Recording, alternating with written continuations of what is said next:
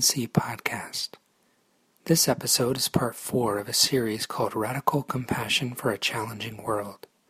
In these teachings, based on the Tibetan Lojong text, Seven Point Mind Training, Dorje Lopan Dr. Hun Lye discusses how we can find freedom and happiness regardless of our outer environment.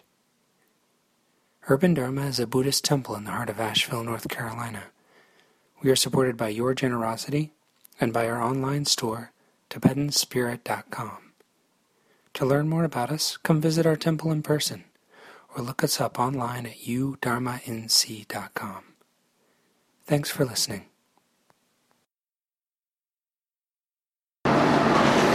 Uh, so, uh, good evening again. Uh, so, let's start uh, our uh, session uh, by paying homage to the awakened ones, the Buddhas.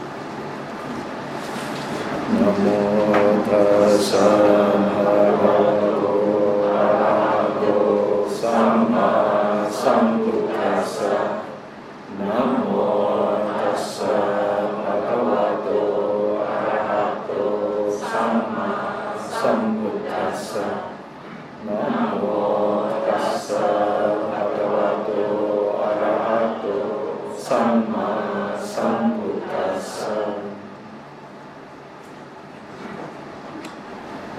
so, good evening. Uh, so, today, uh, this evening, we'll try to cover uh, quite a bit of ground, it seems, uh, but actually, it's not that much uh, because most of the words here are quite simple and straightforward. there is not a lot of technical terms here, except that there are things like, you know, train in the three keep these three inseparable. And so there uh, might need a little bit more explanation. Um, at this point, I think um, we can say that uh, um, one way of understanding, you know, if, if you have to say uh, answer or uh, yeah, if you have to answer someone, uh, if somebody asks you, what, what is this thing called lojong? Uh, I think uh, you can, uh, there are many ways to explain to someone briefly what lojong is. Uh, but I think one easy way is to say uh, this is basically a method of training whereby what you are aiming at is to aim for uh, achieving your own happiness. However, you also know that in order to achieve your own happiness, what you have to do without a choice is to um, help others find happiness. So if we think that uh, my efforts, you know, whether at work, at home, in the community, in the country, or wherever, if you think that my efforts uh, to be happy, to achieve my goals, is being hindered by other people, the only reason that other people would hinder us from finding happiness is because they are unhappy. Uh, basically, happy people don't cause trouble. Happy people are too busy being happy. It's only people who are not happy that cause trouble. How do we know that? Because that's how we are. When we are happy, uh, basically we don't cause trouble. And when we're happy, even when trouble comes, we have a high tolerance towards the trouble. But when we are unhappy, eh, unhappy in the broader sense of the word, the slightest agitation and the slightest provocation becomes very heavy, uh, becomes really unbearable. Yeah? So I'm sure we have all experienced before how the sound of the clock in your room can be so loud at times. At what times? At times where you are too stressed to sleep. Uh, at times where you are so tired that you actually cannot sleep. Or too worried to sleep. Then it's as if that little clock with that one hand going as it gets later it becomes louder. But but we know for a fact that the sound wave hasn't become bigger. Hmm? nothing has changed except for your state of mind. Uh, on other nights when if you're not stressed if you're not kept awake by some worries, uh, that same clock, you won't even notice that it's ticking. So again, that just you know is very good evidence that um, when we are at ease, when we are happy, we don't cause trouble. So when we are not happy, when we're not at ease, when we're not satisfied, then we become irritable. When we become irritable, we cause irritation to others. So, at the heart of Lojong is how can I achieve happiness uh, using the right way? How can I wisely achieve happiness? In some ways, you could say it's not even about altruism. It's not even about like great compassion, great love. And sometimes when we use words like great compassion, great love, altruism, then we think Mother Teresa, we think Venerable Zheng Yan, and you know so on and so forth. You're like, ah, that's just me. I can never become like them, right? But Lojong is, is, is challenging us to see and to understand that actually it's the most intelligent way to achieve your basic goal of wanting to be happy. So there's nothing that is such a big deal to practice Lojong. Yeah? It's not just for saints. Yeah? If anything, it's for the sane. Yeah? If you consider yourself as sane, then you have no choice yeah? but to want to practice Lojong. It's not even because you're such an amazing person. It's not even because you're so compassionate. It's just there is no other alternative. Uh, if there were other alternatives to achieving happiness, uh, by all means, go for it.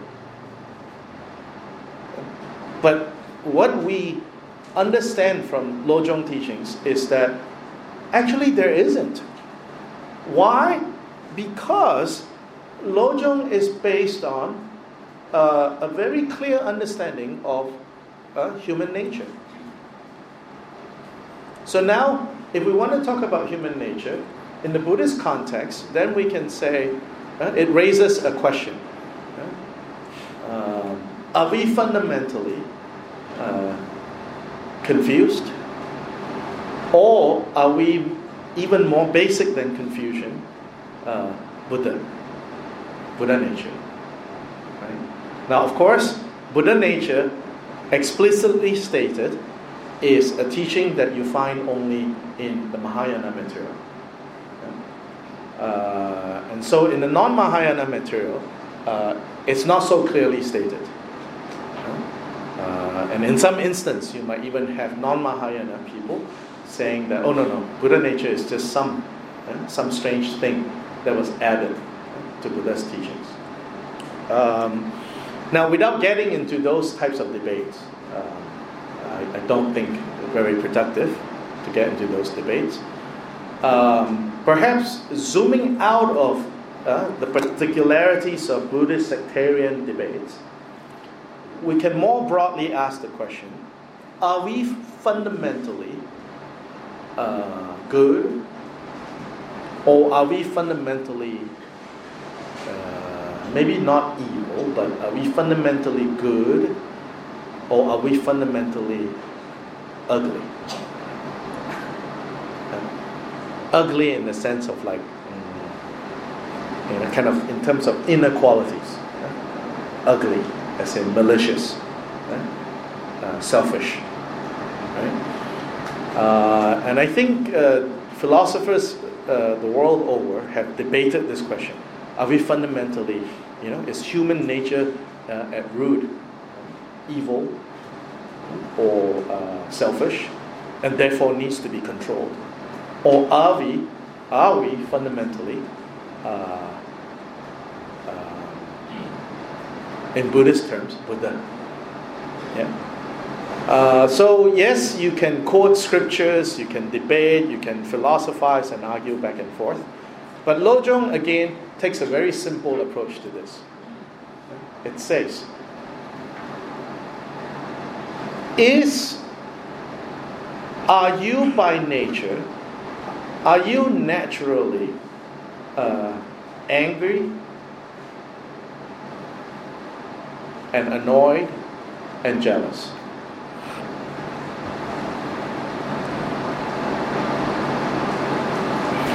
If being annoyed, being angry, being jealous, being stressed is our natural state, yeah, then we would be very comfortable when we are stressed, when we are annoyed, when we are jealous. right? Does that sound right? No. Who in this room has ever been angry and go, oh, so nice?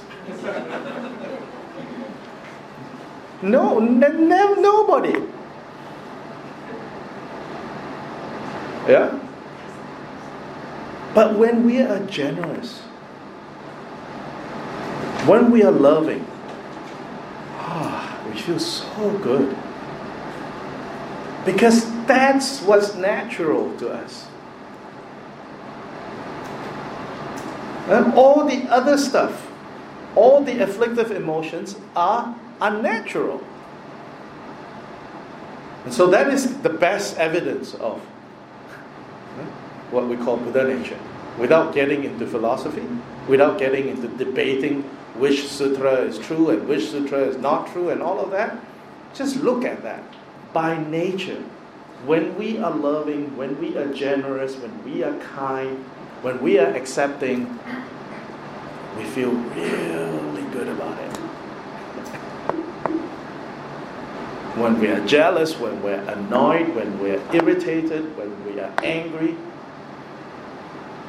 yeah, when we uh, want, want, want, it doesn't feel right. We know something is wrong because it's not natural to us. So Lojong is based on this understanding of human nature. That, that all, all of us want the same thing. Uh, and so if we all want the same thing, same thing, how do we achieve the same thing? Uh, we achieve the same thing when we're able to, uh, in every situation, do the following. And here, this is the, the fifth point.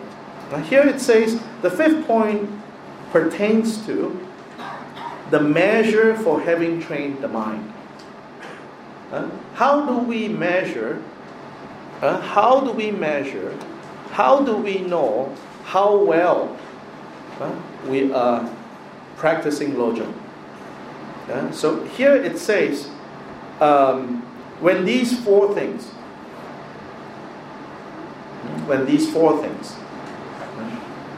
And so here, uh, even though in the translation it's not there, uh, but you can add uh, to say, if if all the teachings for you converge, uh, they meet at this single point, then you know your lojong practice is going pretty good.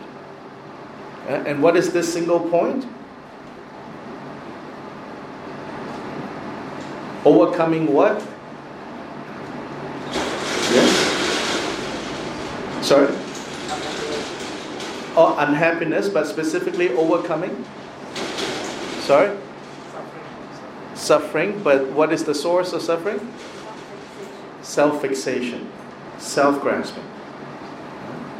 When, when all the teachings and all the practices that we do, we find that we do them in order to undermine self grasping, self fixation, then we know, ah, I'm actually practicing Lojong.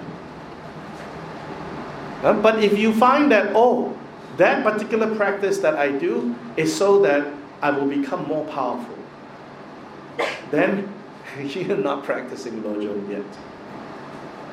Uh, but when, if and when you find that all the teachings, all the practices, all the virtues that you cultivate, you cultivate with the intention to undermine self grasping, self fixation, then you know you're doing well. Uh, last, on Monday, I say there is a difference between undermining the self and undermining self grasping. Yeah? Undermining the self is unhealthy. Uh, that's when you become uh, I, uh, the proverbial doormat. Everybody wipes their feet on that and bully you. Uh, that's not the goal of Buddhist training.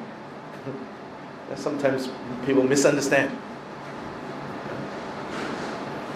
Uh, because in other Lojong texts it says things like, uh, uh, May I take on all loss and offer victory to others.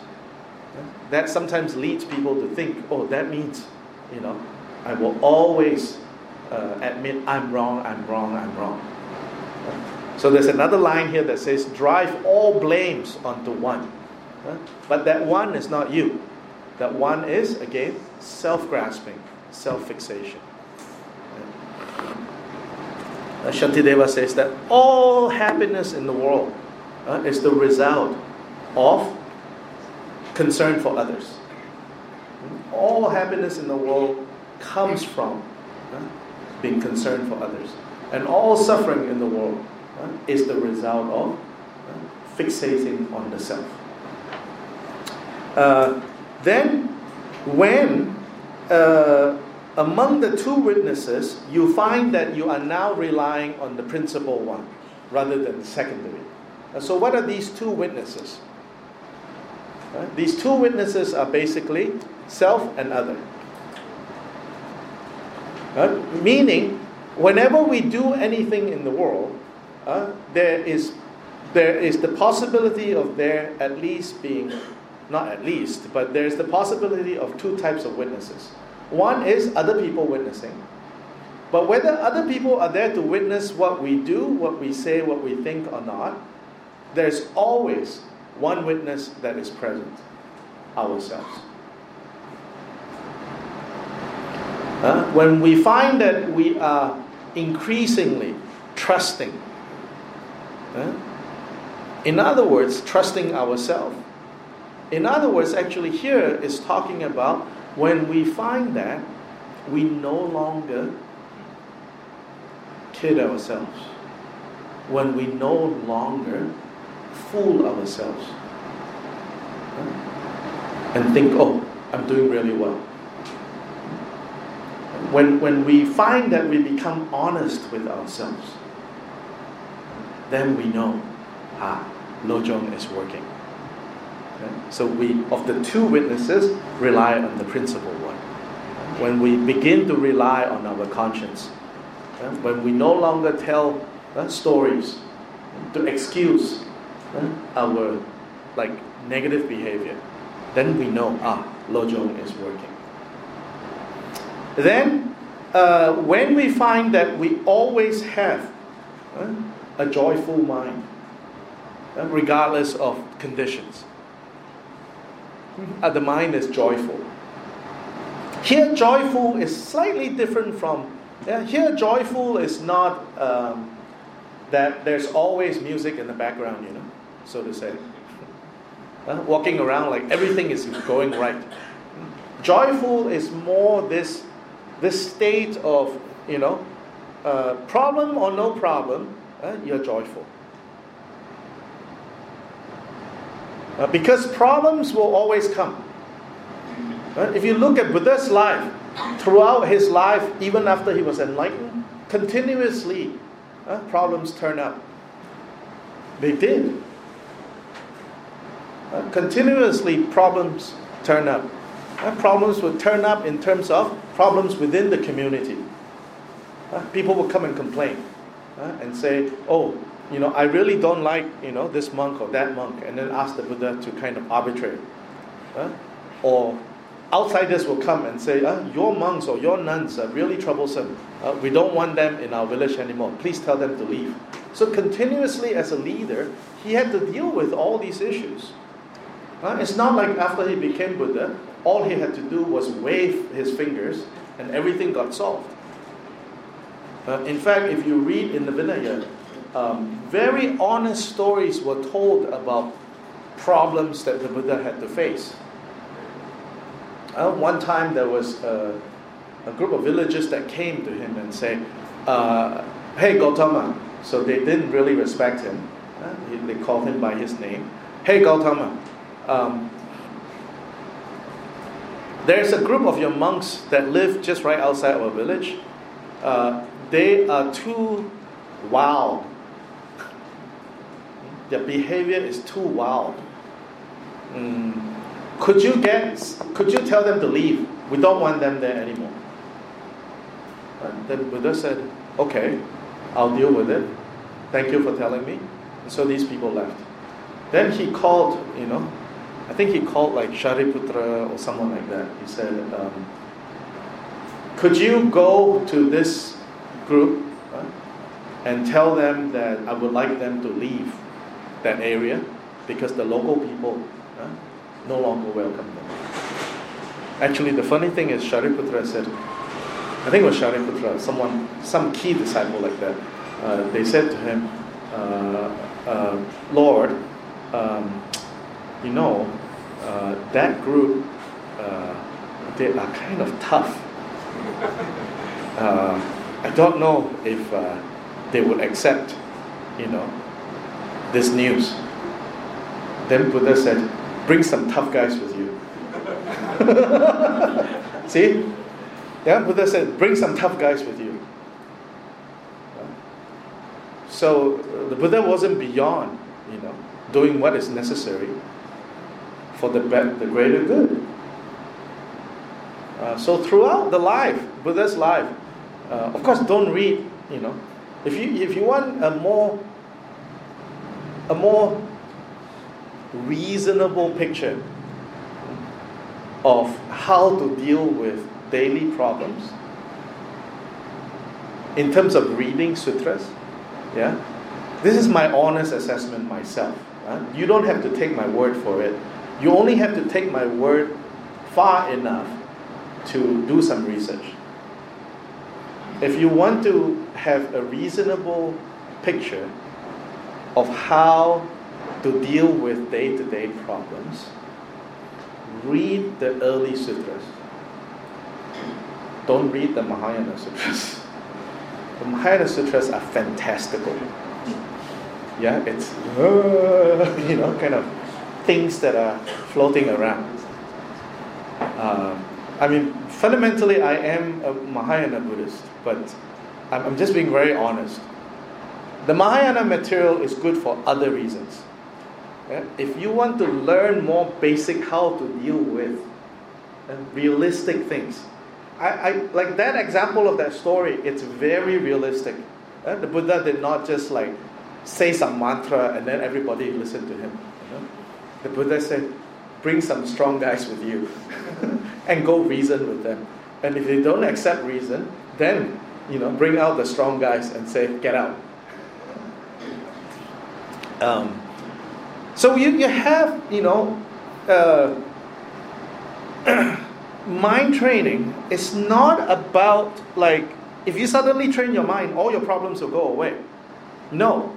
What, what, what happens is that if you train your mind, then when problems arise, you can actually more quickly, more immediately solve the problem. Or at least if you're not able to solve the problems, because some problems cannot be solved immediately, you learn the patience to bear with the problem without the problem sinking you. A lot of times when problems arise, it's our resistance and our mm, yeah resistance. Uh, we say locally, we say. Yeah? That comes up against solving, finding any solution for the problem. We blame, we resent, we complain. Then that gets in the way. Then whatever problem it is becomes even heavier. When you begin to practice Lojong, you will start to see these patterns more clearly. But it's not the case that once you see the pattern, frankly, then you are liberated. frankly, I can tell you, you know, sometimes I see the pattern very clearly. I said, but I still want to be angry. this is a habit. And habit is hard to overcome. Hmm? In Sanskrit or Pali, we call it vasana, which is like, uh, which also has the meaning of perfuming. Hmm? Like this, the stench, it's stuck there. And they say that a cloth, right? If there's a stain there, the stain can be sometimes removed more easily than the stench like durian stench. Some of you think it smells good, but not me. You can wash your hands no matter how many times, the stench is still there. And that's habit. That's vasana. That's uh, qi. So you have to understand, uh, even when you start to practice, uh, this, this karmic habits are very persistent. And so you also need patience. Hmm? So, at the very least, you want to start developing the ability to laugh at how ridiculous you are. When we stop justifying our insanity and at least can treat our insanity with humor, then we are moving in the right direction. Don't treat your insanity with anger then that's another problem you have just created. you know, just treat it with humor. Huh? So now I think pretty good myself. Not yet pretty good, as in maybe three days after being insane, uh, I have some distance to be able to go, oh my gosh, look at that. This is so ridiculous. You know, so from three days maybe to two and a half days to two days, you know, then you, you kind of shorten uh, the period of uh, having the ability to recognize hmm, that that was just an insane behavior. so we begin to see, you know, the insanity of our behavior. Uh, there's a tremendous humor to the situation. So then it becomes lighter. Uh, I just remembered, like over the weekend, uh, another place I was also talking about Lojong, and I said that uh, even on Facebook these days, uh, I find many updated uh, Lojong slogans, yeah, many uh, more contemporary uh, Lojong slogans. So one slogan is more Dharma, less drama. So you repeat that lo, that Lojong saying, right? Uh, that is a very good mantra to have. Uh, more dharma, less drama. Right? So every day just say that. More dharma, less drama. More dharma, less drama. Right? Uh, another my, of my favorite, actually, this is currently my most favorite of favorites. Uh, apparently, is a Polish saying. Uh, and it says, uh, Not my circus, not my monkeys. Yeah?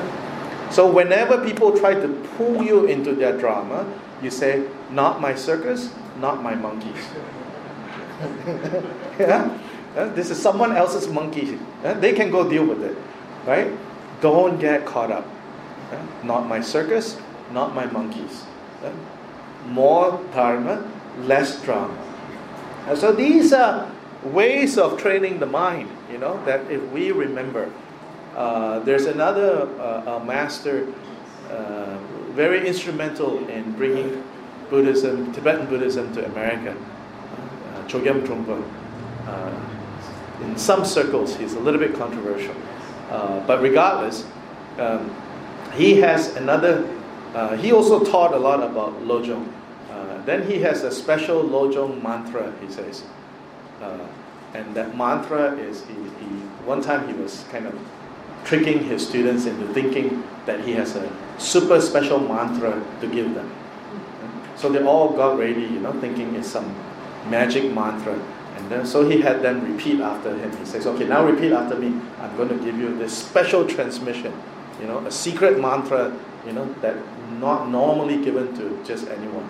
So these are, his students are basically reformed hippies, you know. Uh, so then he said, okay, now repeat, Om. And so then they all said, Om. Then he said, grow up, Swaha.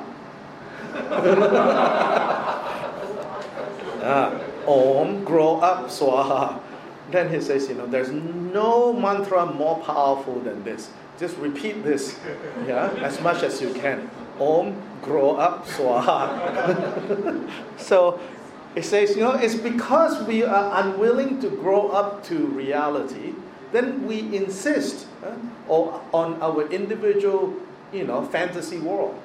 Uh, and every one of us have our own individual fantasy world that we hope and wish would finally become everybody's world. Uh, but the fact is, uh, every one of us have our own samsara. Uh, samsara is not one place. Uh, it's not one place that we all happen to inhabit. Samsara is not a place. Samsara is a process of confusion. So in that sense, every one of us have our own samsara. And that is another kind of good thing to consider.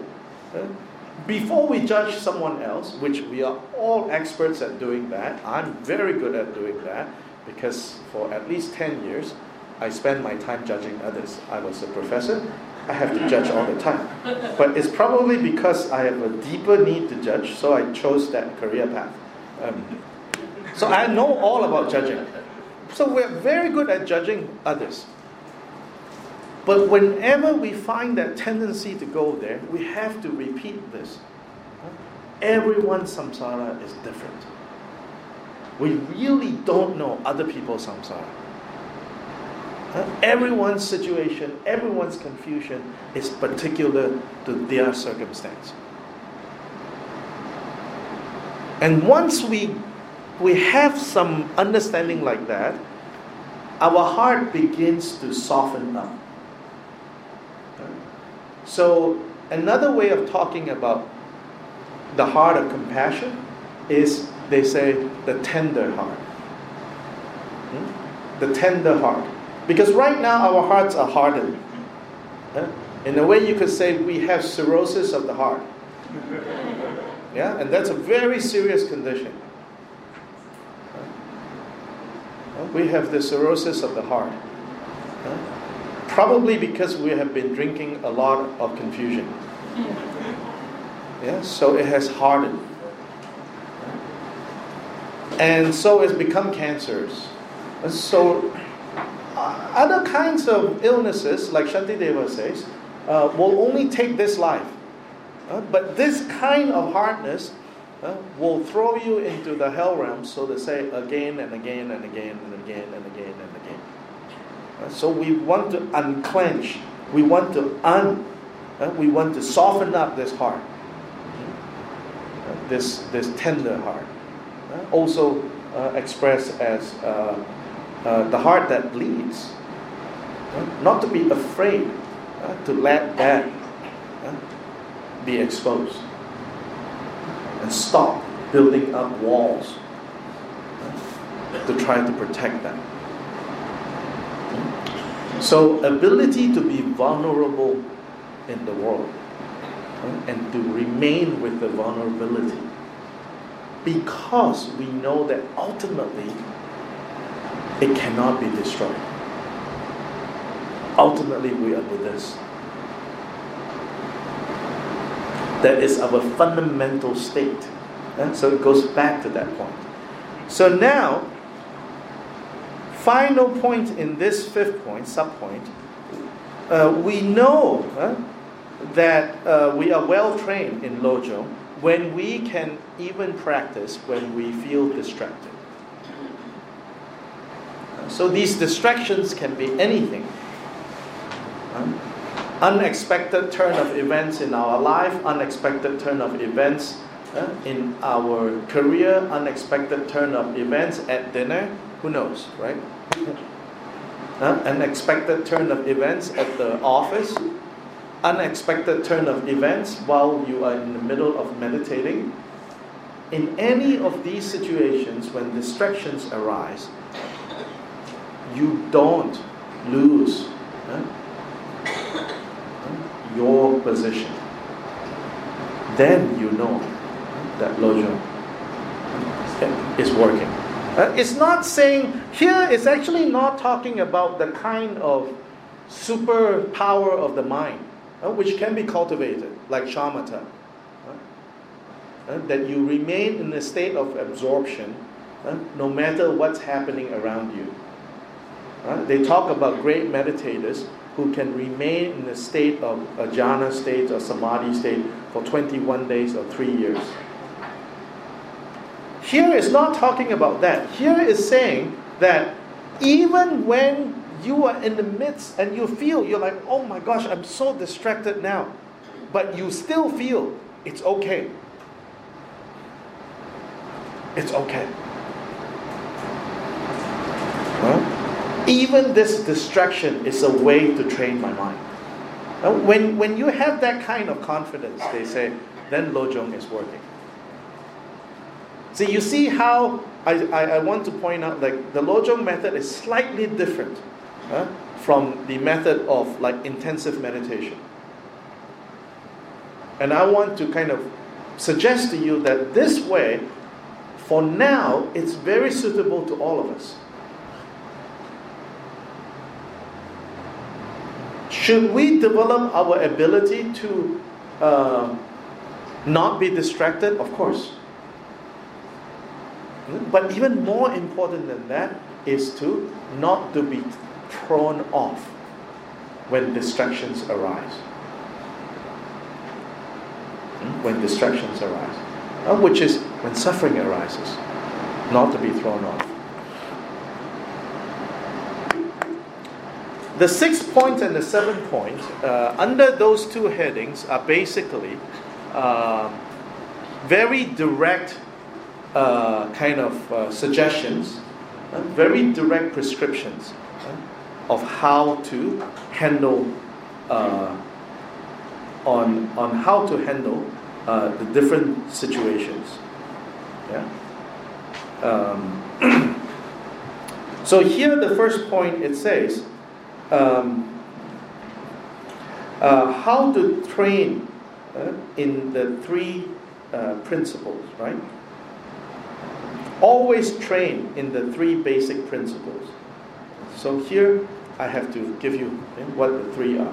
The first is uh, in your lojong or mind training, uh, you should not, uh, you should be careful not to contradict the general uh, shilas.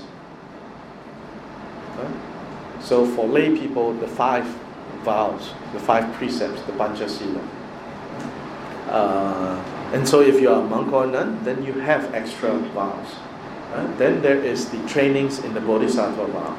Uh, so it says, um, although in some ways Lojong training is more basic and fundamental than these like specific vows, right? you take the five vows, you take the 227 or whatever it is, you should not be casual with those vows as well. Yeah?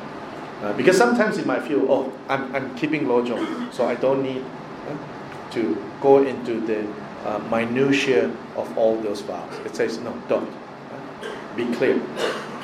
Second principle is your mind training should not become offensive. Huh? What does it mean there? Uh, it's talking about situations where you feel like, ah, now I'm training my mind, so I'm training to give up um, expectations. I'm training to give up praise and blame. So, you say, oh, so it doesn't matter.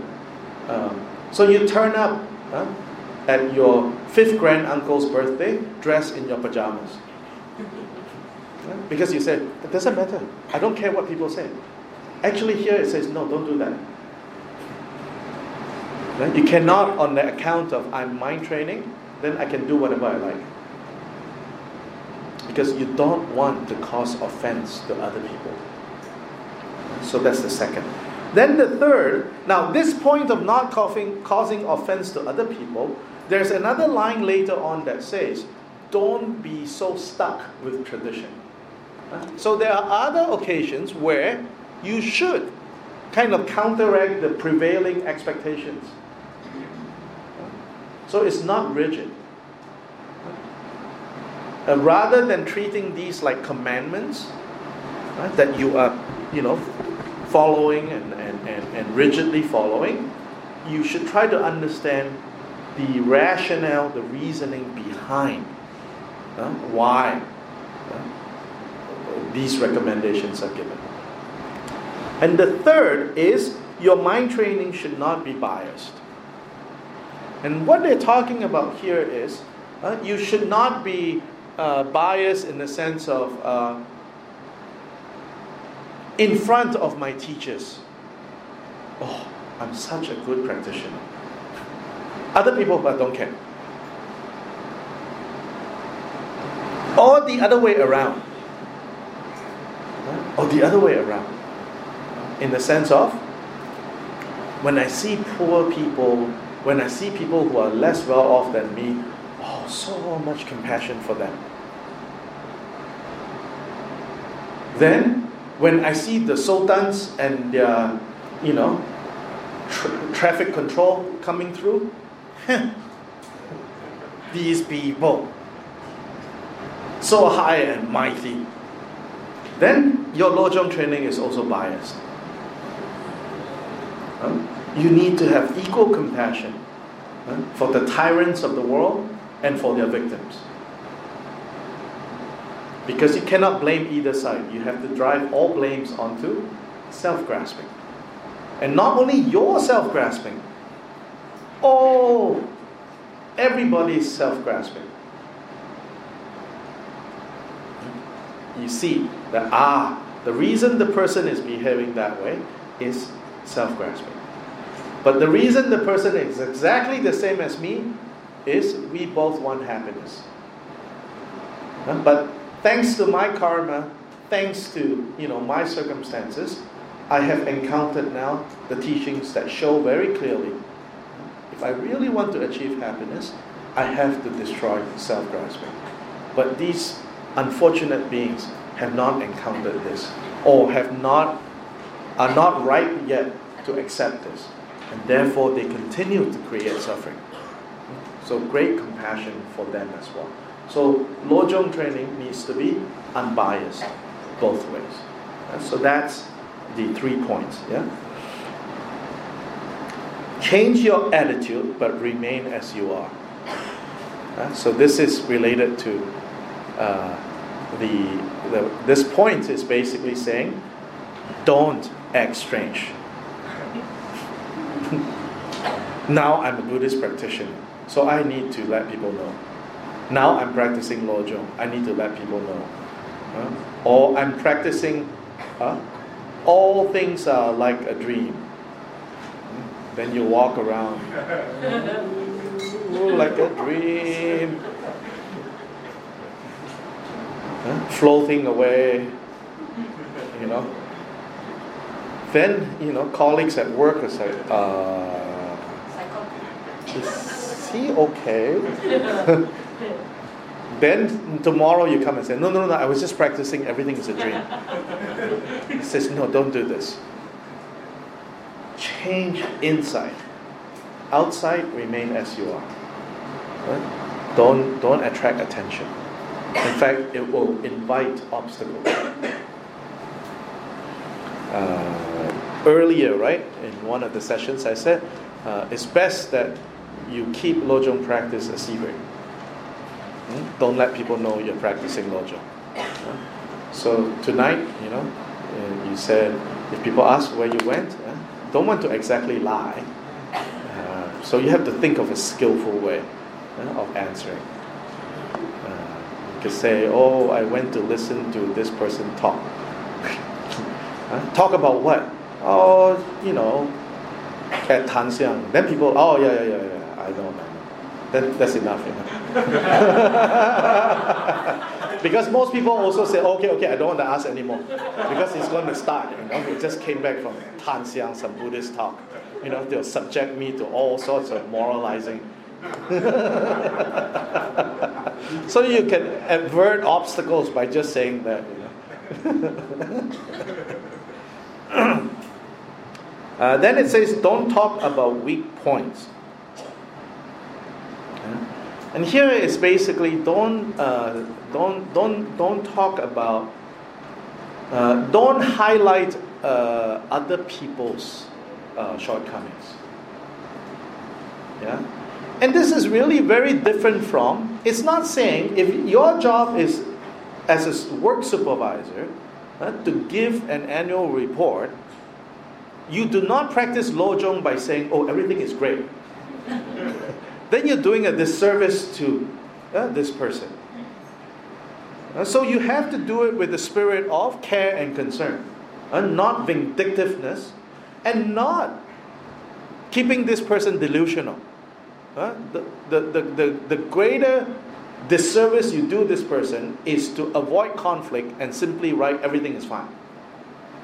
Because eventually, this person's negative work habits will catch up with them and they'll lose their job. And at that point, it might be too late for them to retrain themselves uh, to have a good livelihood. So your compassion compels you to tell the truth. Uh, in that case, you're not doing the opposite of this. Here is talking about uh, maliciously, right, or absent-mindedly, uh, or under the category of distracting speech. Remember the four Ds? Yeah? We go discuss other people's weak points. Says, don't do that.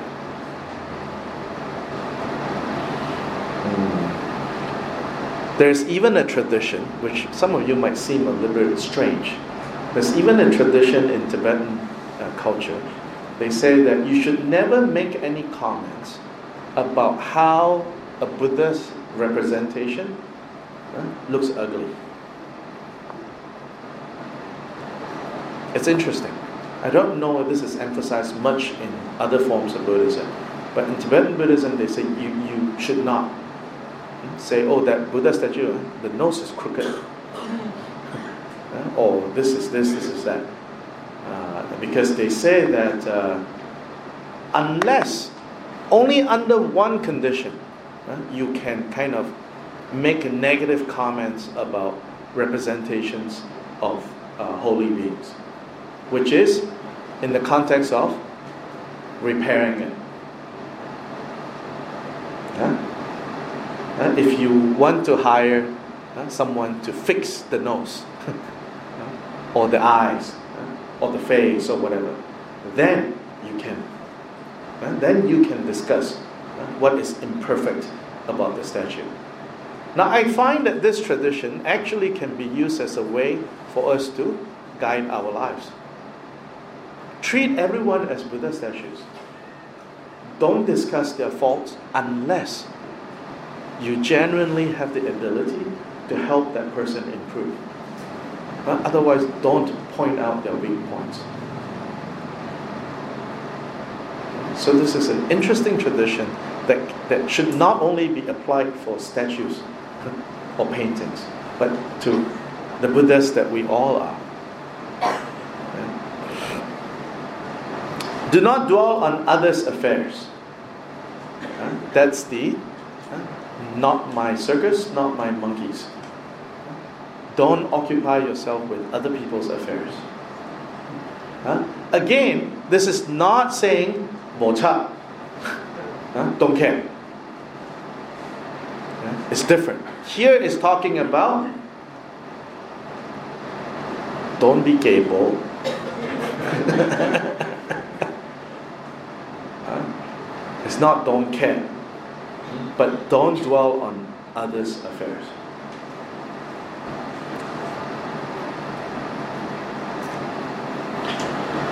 Work on the stronger kleshas first. Klesha is afflictive emotions. And so one advice is, you know, if you want to figure out what should I work on, yeah, myself, what should I work on? Um, start with identifying what are the strongest afflictive emotions. Uh, and when you start working on pacifying those strong afflictive emotions, the lesser afflictive emotions will also subside. So, this is the advice here. Uh, and then abandon hoping for results, not abandon results. Right? There's a difference. Uh, if you abandon results, then you won't act at all. Why even act? But what you need to abandon is hope. Hope means, in this case, uh, expectations.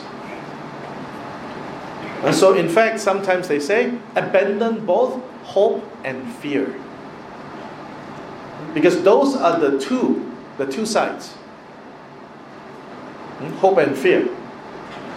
Uh, most of our samsaric problems uh, is the result of being caught up in hope and fear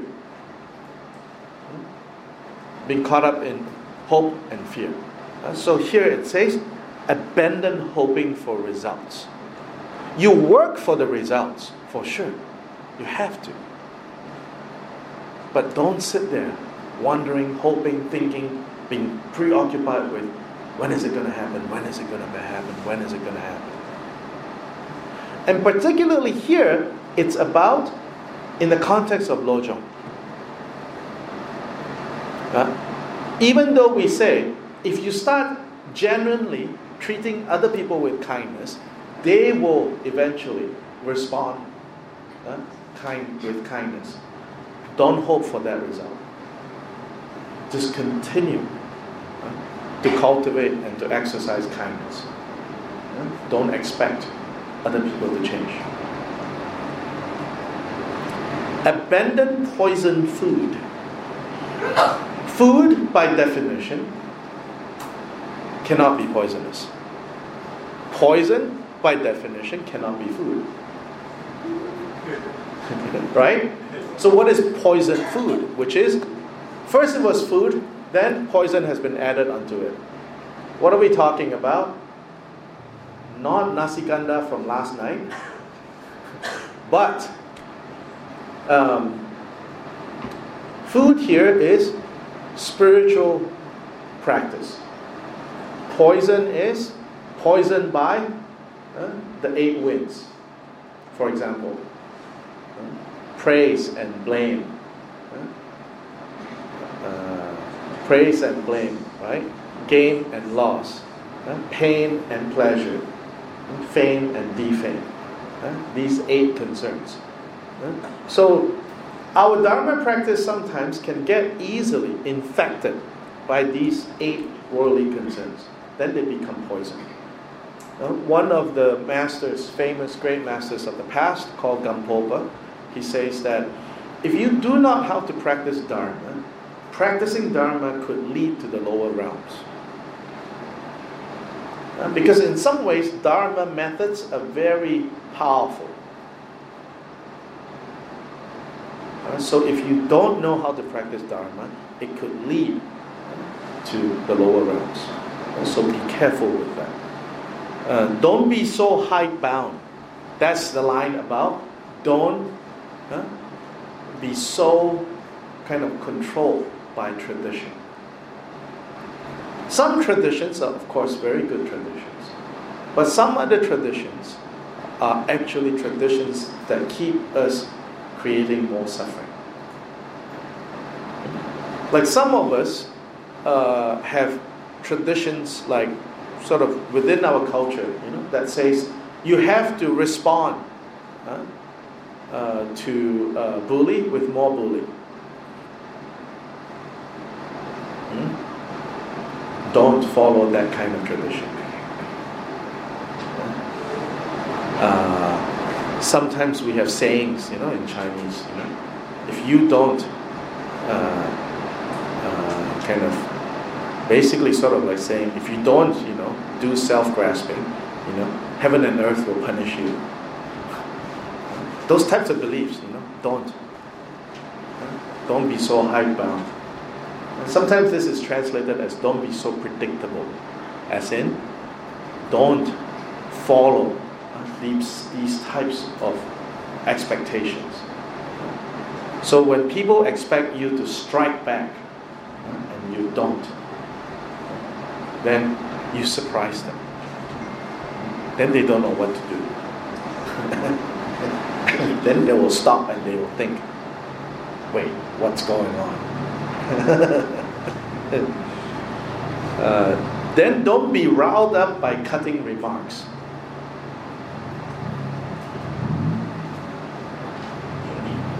Of course, you say, no one likes you know, to be the receiving end of cutting remarks. Yeah, of course. And that's why there's this advice. Knowing that none of us like uh, to be on the receiving end of cutting remarks, it's, it's warning us whenever you hear cutting remarks about you, don't get all worked up. And there's a, let me see if I can remember this saying right. There was a teaching that a great teacher gave uh, to his student uh, recent, recently.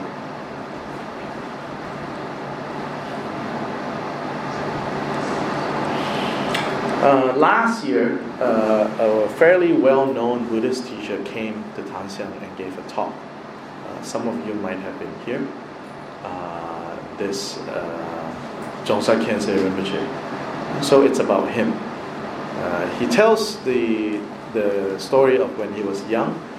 Uh, his teacher is one of the most respected uh, teachers of like recent times, uh, Dilgo Khyentse Rinpoche. And so Dilgo Khyentse Rinpoche basically was the person that was responsible for educating and raising Dzongsar Khyentse. And Dzongsar Khyentse said that uh, when he was young, he was very, um, he was a hyperactive child and always, always uh, causing trouble,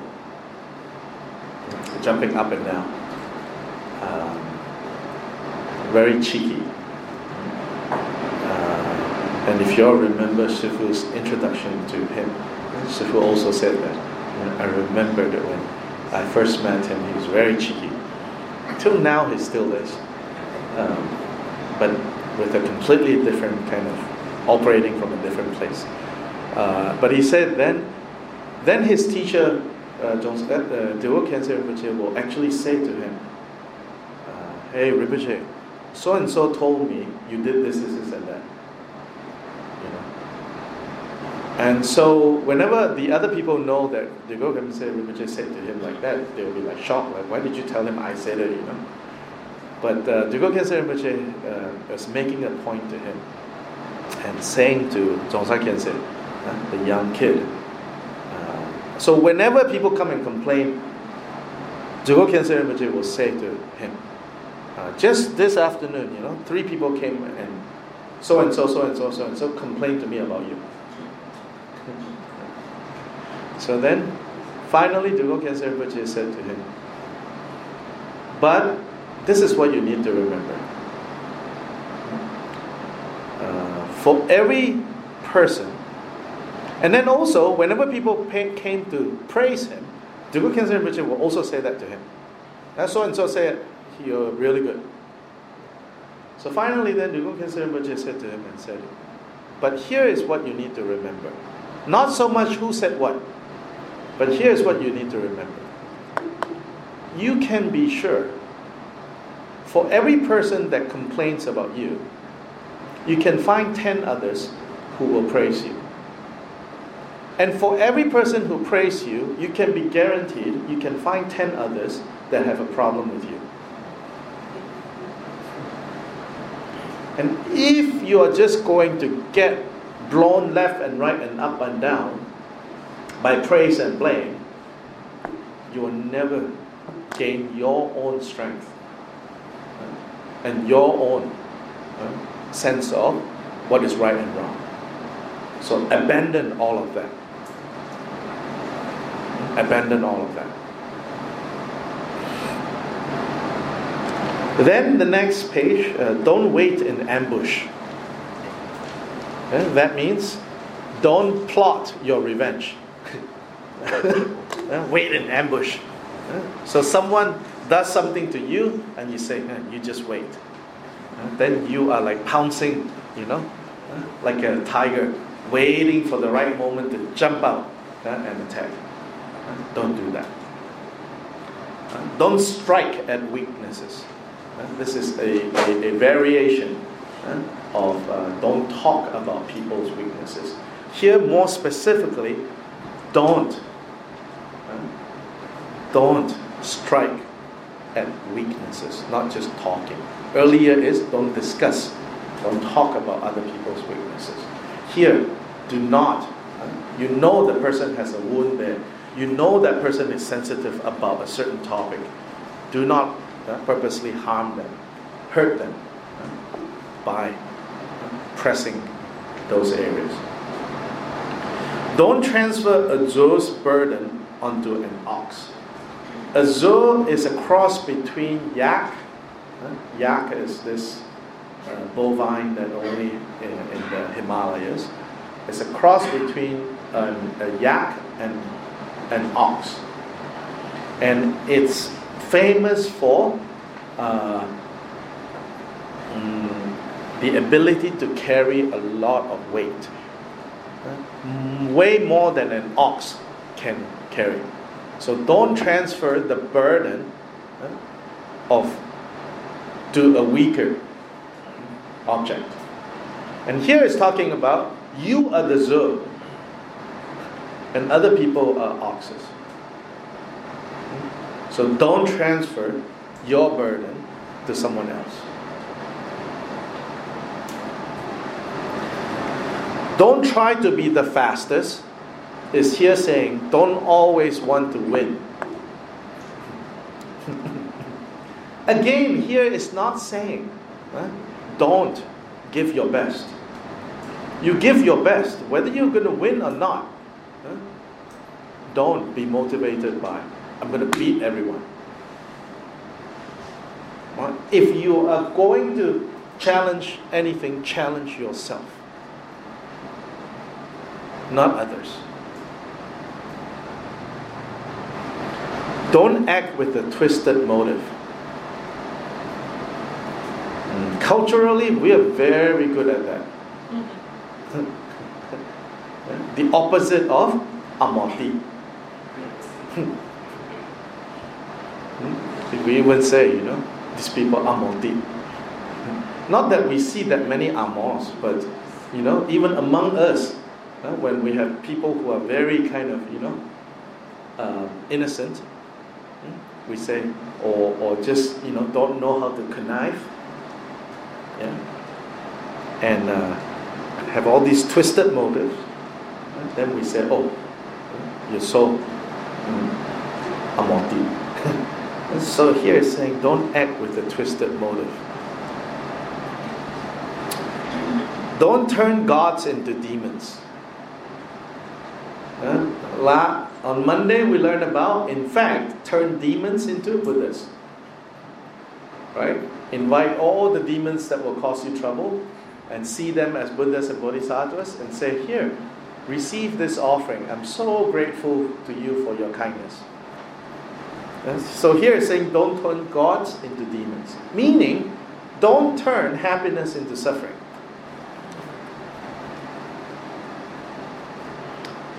Uh, and also, yeah, don't turn Buddhas into ghosts. Don't go ask for a echo from Buddhas. And those you have to go to ghosts. And if you do transaction with ghosts, then you have to pay up.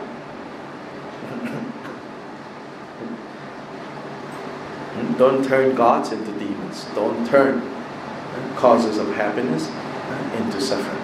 Don't turn, rather, not so much causes of happiness, uh, rather, don't turn the experience of happiness into a cause for suffering. We tend to kind of do that. Then don't seek pain as the limbs of happiness. Another way of saying that is uh, more to the point. Uh, don't don't capitalize on other people's suffering.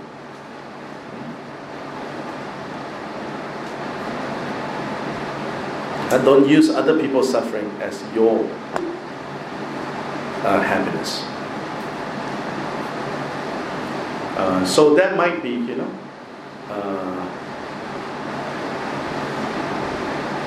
here in the commentaries, uh, because this was traditionally taught, especially to monastic communities. So in one commentary, it says to the monks, you know, so don't sit around waiting for people to die, because they have work to do, you know. And people offer money when they go chanting. says, don't wait. So in that sense, you know, of course we say, oh yeah, don't use other people's pain as our happiness. But sometimes even something as innocent as that so we have to kind of watch out uh, for how uh, we uh, gain and make gains in the world. Uh, it should not be uh, out of other people's suffering that we uh, make gains. The seventh point here are called the precepts of mind training. carry out all acti- activities with one intention. Again, whenever Lojong talks about one intention, we know it is what? Right? To overcome, to undermine self grasping. So all our activities uh, should be motivated with this one intention. Likewise, correct all wrongs with one intention. Now, sometimes we go about correcting wrongs, correcting mistakes of others and ourselves uh, based on other motives. In fact, most of the time it's on other motives. And here is saying, no, no, no, no. Whatever um, mistakes, whatever less than ideal situations and things that we uh, encounter, we should correct them with this one motivation is to overcome self grasping, or as well, you could say, to practice bodhicitta. Because practicing bodhicitta is another way of saying overcoming self grasping.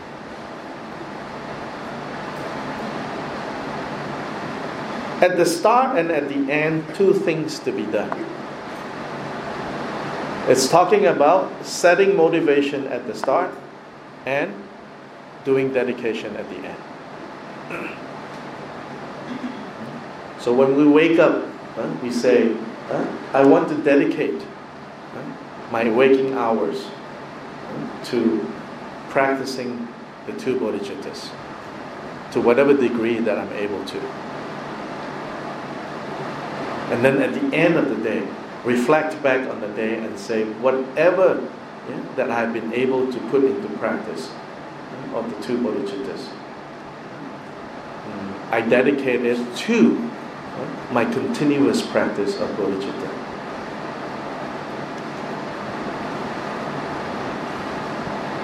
Whichever of two occurs, be patient. And so here, uh, whichever of the two occurs, be patient. Uh, what this is talking about is whether suffering occurs or happiness occurs.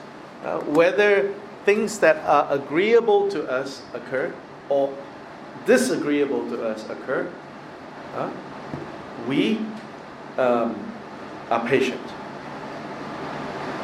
Yeah?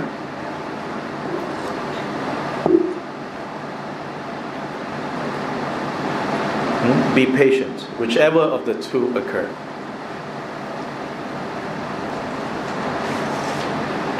In other words, again, don't lose hmm, our bearings. Sometimes when happiness occurs, all mind training goes out the window. And then for some people, sometimes when suffering occurs, all mind training goes out the window. Some people are like that. And then for some people, whether suffering or happiness occurs, mind training also goes out the window. oh, it's too hot, I cannot practice. Oh, it's too cold, I cannot practice. Oh, I'm too alert, I cannot practice. Oh, I'm too sleepy, I cannot practice.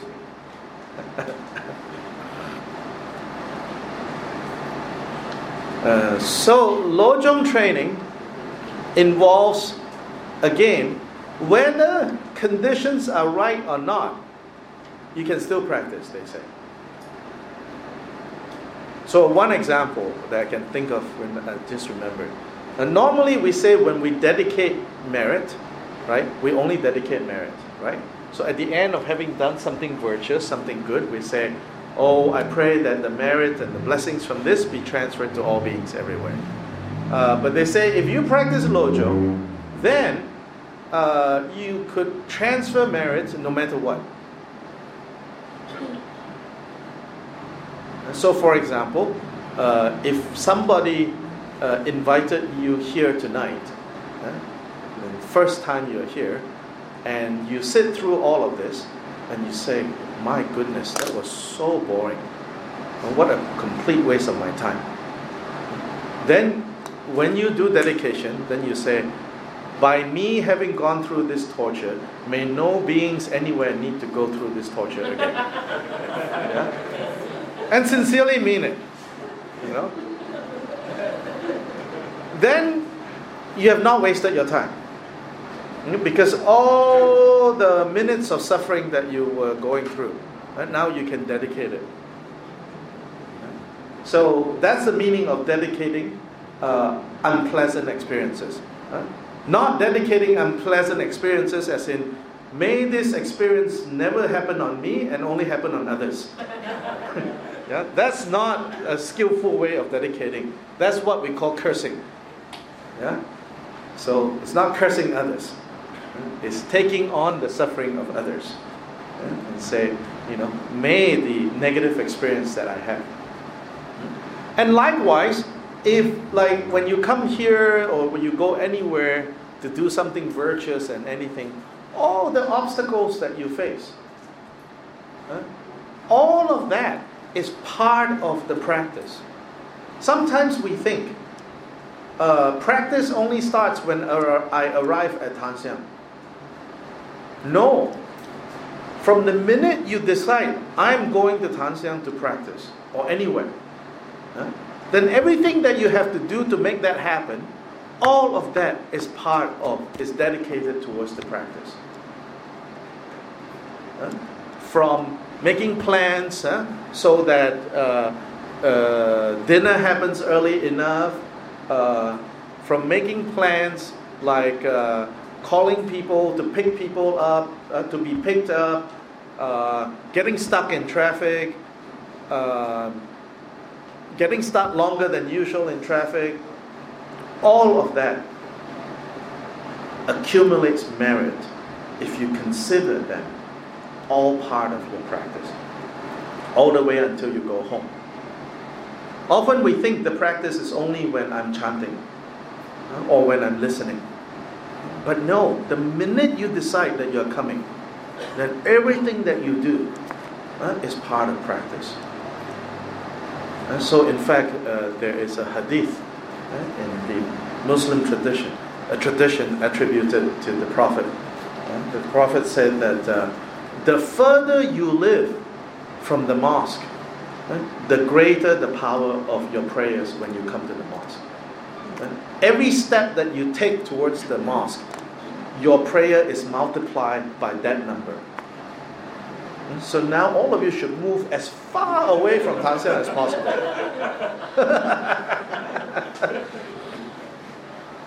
then even going halfway and deciding to turn home is great merit already.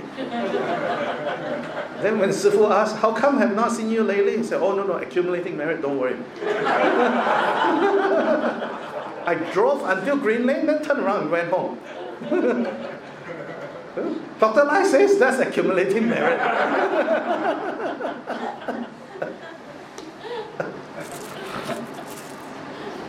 yeah, so so in Lojong practice, everything, you know, is brought into. You don't only wait for right conditions. Right conditions, bad conditions, wrong conditions, right conditions, everything is brought onto the path. um, maintain the two even at the risk uh, of losing your life. Here they are talking about uh, the two sets uh, of uh, precepts. Yeah?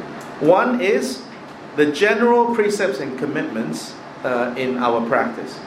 And secondly, the specific precepts and commitments of mind training. Uh, so the first one are like the, the five precepts, you know, and if you're a monastic, you know, all those precepts. Then the second set is more specifically the trainings and the vows related to mind training. Yeah? Guard them like you guard your own eyes.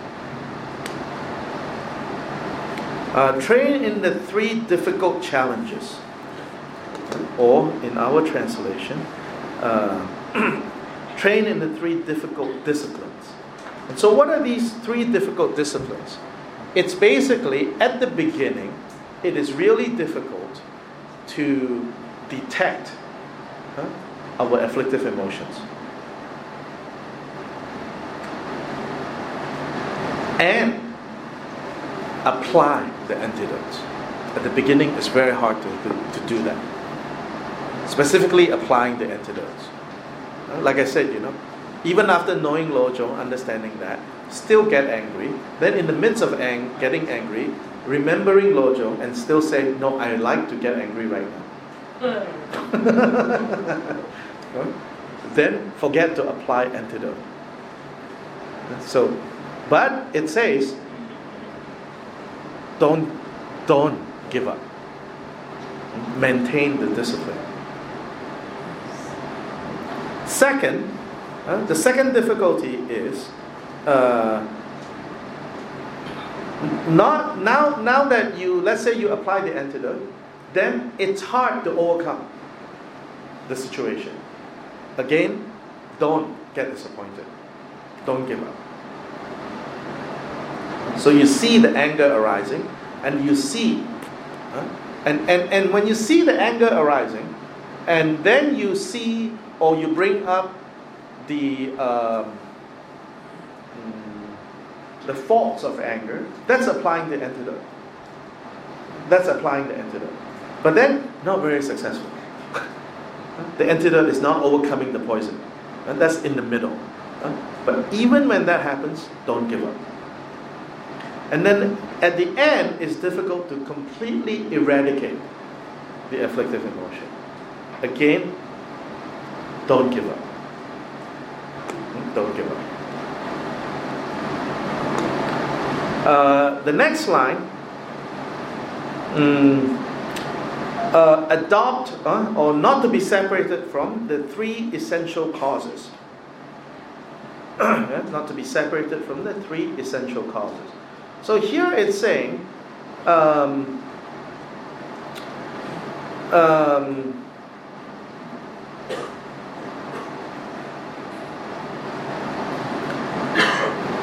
to always remember that there are three factors that help us in our mind training. One is uh, the factor of teachers, uh, the factor of the three jewels, our point of reference, and the principle of guidance. There's tremendous emphasis on teachers, but not so much on the personality or the, the person itself. Yeah, but on the principle of guidance. And so when we respect the teacher, the unskillful way of respecting the teacher is the way that is trying to get something other than Dharma. Then we're competing for like uh, attention uh, and things like that. That's not honoring the teacher. The honoring the teacher and the appreciation to the teacher is ultimately about how much we treasure the Dharma. Yeah? So, not to be separated from. Uh, then, mm, um, so that's, that's the first condition. Uh, the second condition is that uh, your mind, yeah, the condition of your mind that remains open to guidance has to be maintained. Once you think, you know, you know better, then finish. you can no more take on any more learning. So that's the second. The third is uh, condition, conditions such as having uh, joyous effort, uh, having the, the basic necessary conditions, uh, to appreciate having those conditions. Uh, so if you have a family, a spouse, children, or whatever uh, that support uh, your practice, uh, you appreciate that. Uh, and you do what you have to do to maintain those conditions. So, maintain the conditions of teachers, maintain the conditions of a mind, a heart that is willing to be taught, and maintain uh, the supporting conditions for guidance to take place. So, this is what this particular line of Lojong is talking about. Uh, then, don't let the three uh, deteriorate.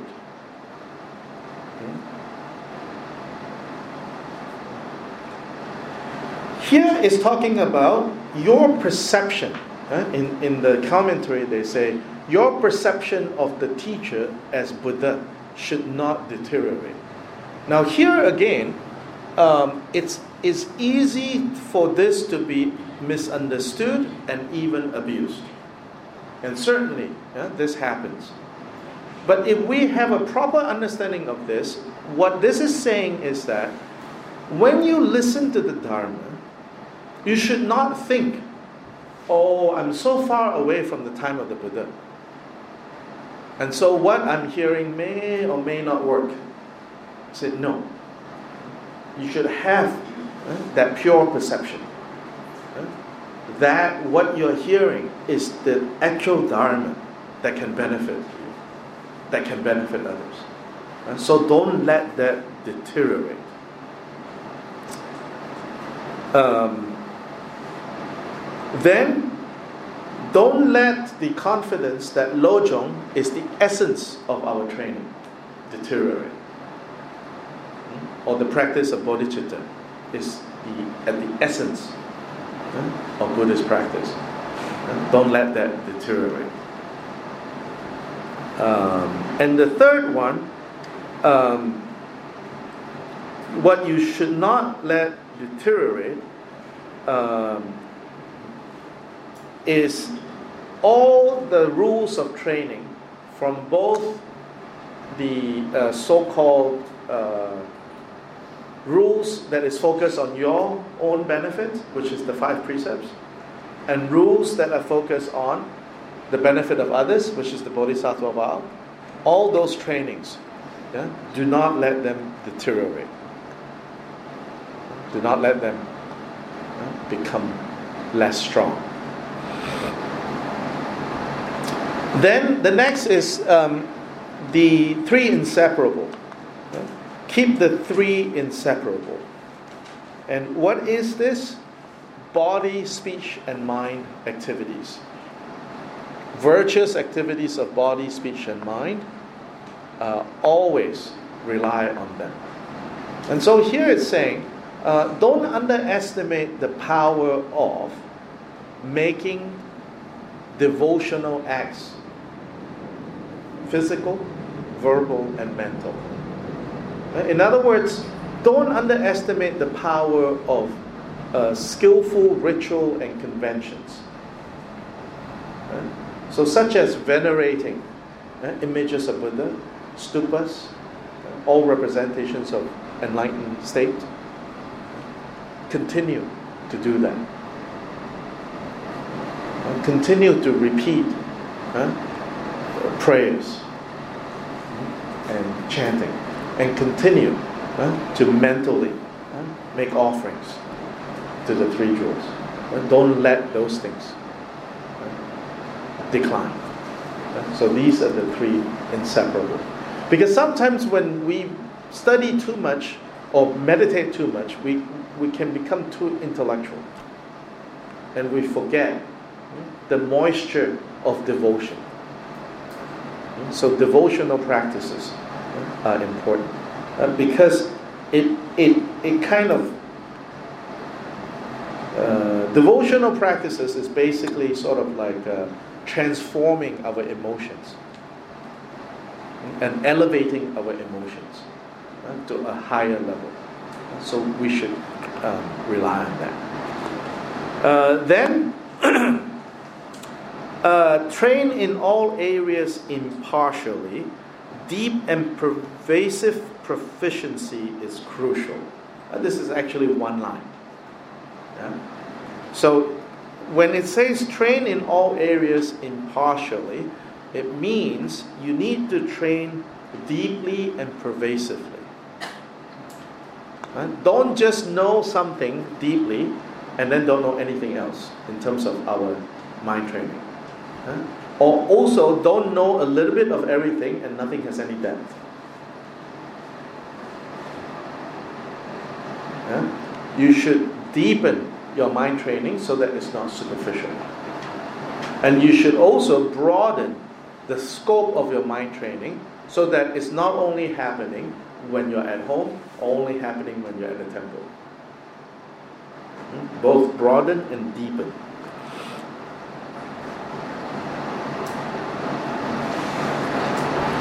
Then, always meditate on what aggravates you.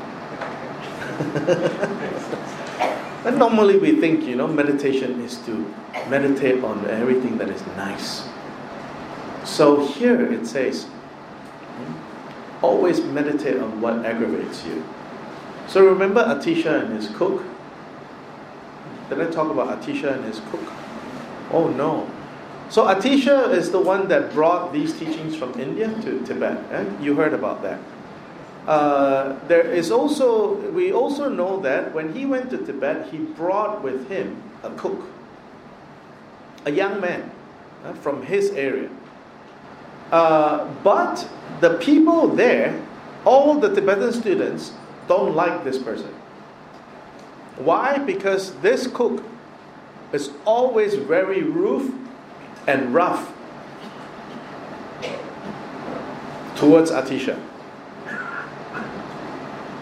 Of course, Atisha's students in Tibet are full of devotion to him, not treating him like the Buddha like that. But this cook is always very abusive to Atisha. So these Tibetan students, you know, kept saying to him, Why? Why do you keep this guy around? We can serve you.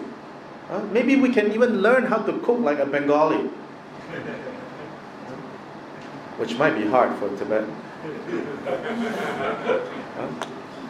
So they say, get rid of him, you know.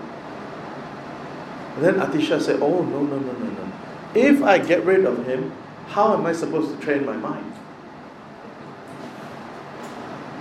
Because all of you will only be nice to me. Then, if your outer conditions are just surrounded by a bunch of people that are nice to you, you never get to train your mind. It's not a trained mind when all you're doing is placing yourself in agreeable conditions. But here, you deliberately keep the aggravation close to you. and say, Oh, you are so precious. Is Atisha a Calcutta Bengali or Bangladeshi Bengali? Specifically, if you don't. Uh, I think where he came from is now today Bangladesh. Yeah. Uh, in Calcutta, a lot of Bengalis uh, moved there during the partition. Uh, in fact, uh, the one monastery in Tibet, they say, one of very few monasteries in Tibet that wasn't destroyed during the Cultural Revolution was Atisha's monastery in southern Tibet, on the way to the airport from Lhasa to uh, Gonggar airport. You will, you will pass through Atisha's monastery. And it said that, not it said, the reason why it wasn't destroyed was uh, when the Cultural Revolution happened, when the Red Army was going to destroy it, um, somehow, I don't know how, the monastery was smart enough, quick enough to go notify the embassy or basically the government of Bangladesh.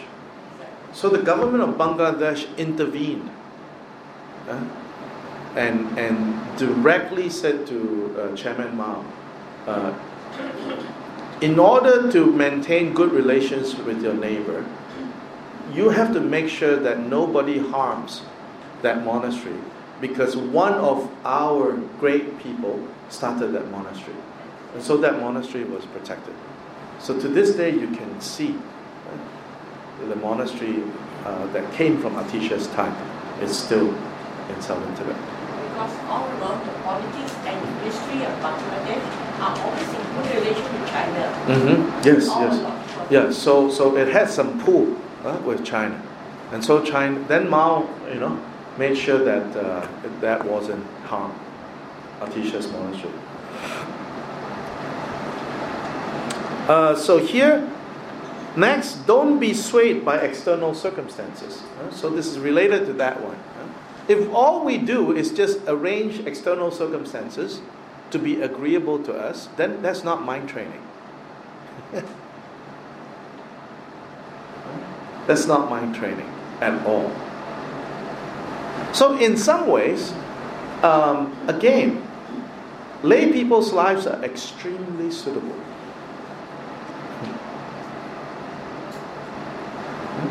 You're not surrounded by very peaceful environment. So you have a lot of opportunities. We have a lot of opportunities uh, when we interact more with day-to-day everything. Um, now practice the main points. Here the key word is now, uh, rather than later. Rather than later, rather than tomorrow. There's a joke. there's a restaurant that put up a sign and said, Tomorrow lunch is free. So a group of monks came tomorrow to eat. Then when they were done eating, uh, the, the restaurant owner says, you know, handed them a bill. And they said, but it says tomorrow is free. The owner said, yes, tomorrow is free. the owner said, yes, yeah, it says, yes, yes, tomorrow is free. Right? Because tomorrow never comes.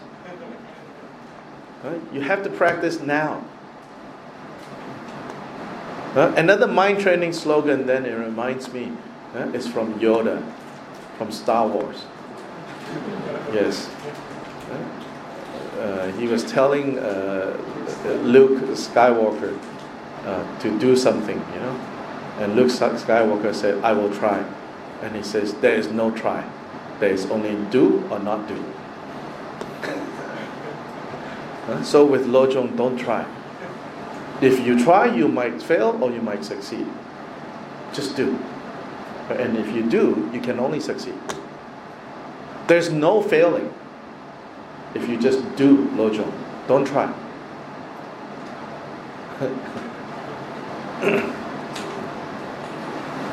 don't misapprehend. That means don't mistake.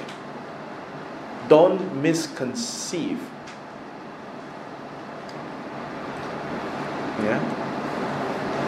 So here is talking about uh, in the commentary. There, different commentaries give different scenarios, uh, but it's basically things like, for example, mm, don't have mistaken compassion. Uh, a drug addict, uh, it's not compassion for you to enable them, hmm? or an alcoholic Hmm? For you to enable them is not compassion. That's an example of misapprehend, misapprehending. Uh, for one who, and, and likewise, you know, uh, for one who is uh, uh, uh directed towards the holy life, uh, and in your efforts of thinking, I want to help this person, or I want to please this person, you give them all kinds of distractions then that's another mistake. Don't vacillate. Uh, one day this, one day that, one day this, one day that, this morning this, this afternoon that. Moving back and forth and back and forth. Not having a backbone. You have to stand tough. Then train wholeheartedly uh, related to vacillating. In this case, it's like always put your full heart into it. Find freedom through examination and analysis. Here, what's interesting is uh, often we think meditation is just blanking out. Uh, but here it's saying no. Analysis and examination uh, thinking about a situation can be helpful. So find freedom. We sometimes, because we think too much, right? Most of us, we say, oh, I, I think too much. Then we think, oh, the solution is don't think. uh, here is saying, no, no, no, no. The solution is not don't think. The solution is skillfully use your thinking to achieve freedom. So Lojong, as you can see, emphasizes reasoning and analysis, seeing clearly. Uh, it's a form of vipassana, you can say, uh, because it, when you analyze clearly, it gives special insight. Uh, it gives higher insight, which is what vi means. Uh, higher, special, pasana, uh, vipassana. Yes. Is this contemplation and reflection? Hmm? They, they through examination and analysis. Yes. Reflection and yes, reflection and contemplation. Uh, and in the Tibetan uh, monastic uh, scholars, scholarly tradition, they say that most of the time the mistake we make is over deciding and under analyzing. That's where a lot of our problems come from. We over decide and under analyze. In other words, you know, prejudices, uh, fixed kind of ideas. Ah, sila la, sila la, sila. Something negative happens immediately oh my god, it's bad, it's bad, it's bad. We over decide and under analyze. So instead, with all things, have skeptical doubt. Have a healthy you know, sense of skepticism. Then don't make a fuss. Eh, in other words, eh, don't be dramatic. More Dharma, less drama. Don't be caught up in irritation. It's so easy to get sucked into irritation. Don't get caught up in it. then don't be temperamental. You want to achieve uh, a smoothness so that your emotions are not going up and down and up and down and up and down and up and down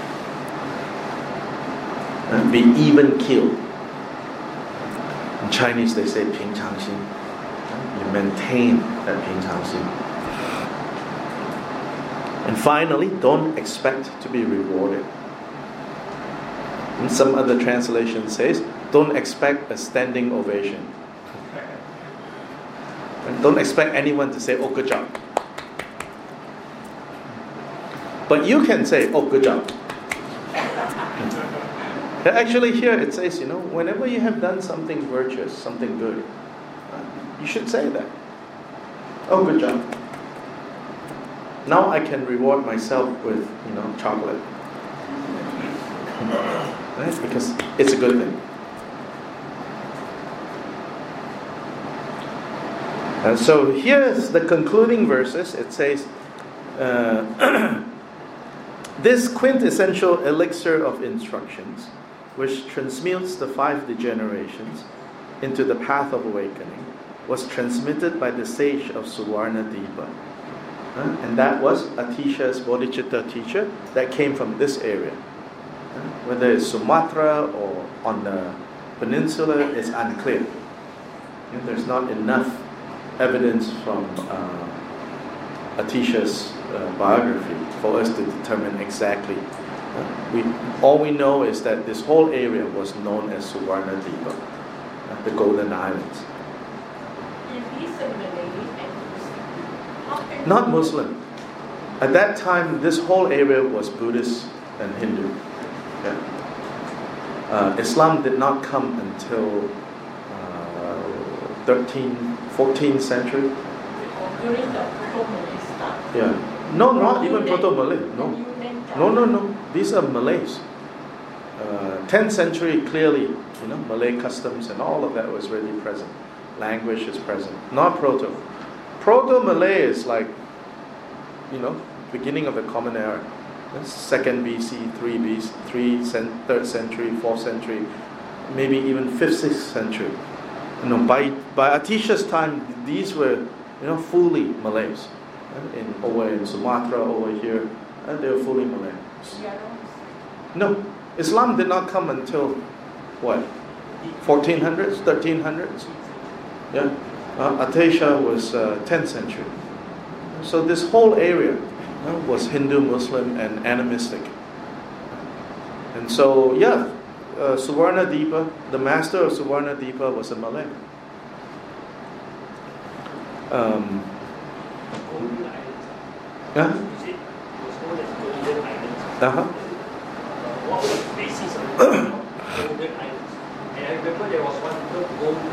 Swanis. Uh, golden land is another name, Suvarna Bhumi. It's also called Suvarna Bhumi and also called Suvarna Dipa. Uh, there was gold uh, here in this area, a lot of gold.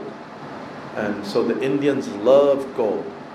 And so they came here to uh, basically uh, dig gold and take back to India. What was the approximate dates Atisha is 10th century. Mhm. 80, 80. Yes, yes, yeah. In the 900s, yeah, he came here. And at that time, this was a very, you know, uh, Borobudur was already built. Uh, and so, like Thailand and Burma and all those areas, uh, they were Mahayana and Vajrayana countries. Uh, Theravada didn't come until 14th, 15th century, and then replaced. Otherwise, Burma, Thailand, Laos, Cambodia, they were all uh, Mahayana Buddhist slash Hindu kingdoms. Uh, then in the 1400s, I think, 13, 1400s, I have uh. Theravada Buddhism came. I have a question, Mhm. Dr. Mhm. Doctor. Why did the great Atisha have to take 16 long years just to learn Bodhicittas? Because it's very hard. I know it's very hard. Somebody told me just to learn uh, stabilization uh, Yes. But why did it have to take 16 long years for the great to learn Uh, yeah, he wasn't living in a microwave age. So everything's slower, you know.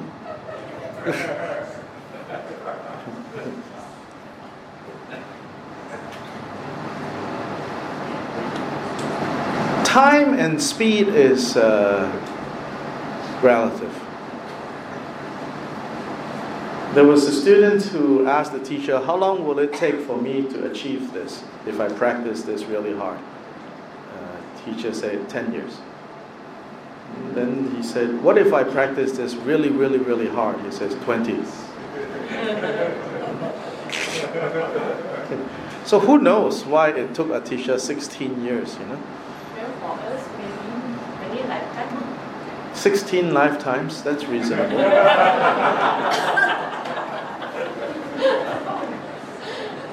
Sixteen lifetimes is long, but it's also not very long.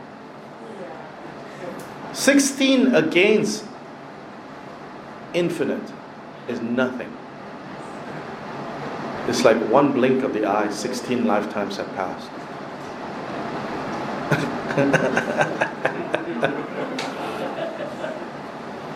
So uh, the author Chekawa, Geshe Chekawa said, having been roused by the karma of past training and feeling intense inspiration, I ignored suffering and censure and sought out these instructions for taming self-fixation or ego fixation. And now, even if I die, I shall have no regrets. And so he learned many, many things. In fact, all kinds of sophisticated tantric practices, Vajrayana and philosophy and debate and everything. But in the end, when he learned about the existence of this approach, and he went looking for someone to teach him, the first person he wanted to learn from had already passed away. And so he had to go to someone else and finally found it. And in fact, here he says censure. In fact, there were people who criticized him and say, You already learned such high teachings. You know, like Vajrayana and this and that and high, all these high teachings. Huh? Why are you going to learn these nonsense? like these, all these kind of simplistic things. But he said, actually, this is the essence. When you have this, then doesn't matter. Huh? It's all the methods and techniques are secondary. Today, I think we emphasize too much techniques. Huh? Meditation according to this teacher, meditation according to that teacher, meditation according to uh, this culture that culture, you know. Uh, Thai is better, Burmese is better, uh, you know, Mahasi is better, Baal is better, Chan is better, this is better. Uh, all of that. Um, this is the essence. If we have this as the essence, whatever we pick up to practice, it can only enhance this. And so, like I said earlier, all the other practices, uh, there is still uh, the danger of like uh, feeding our ego. This, very hard. Immediately you know it has gone wrong. Uh, if your ego is being fed practicing this. But all the other ones, still there is that danger. And in a way, this requires less hand holding. So if you don't have a teacher, don't uh, be discouraged. You can practice this.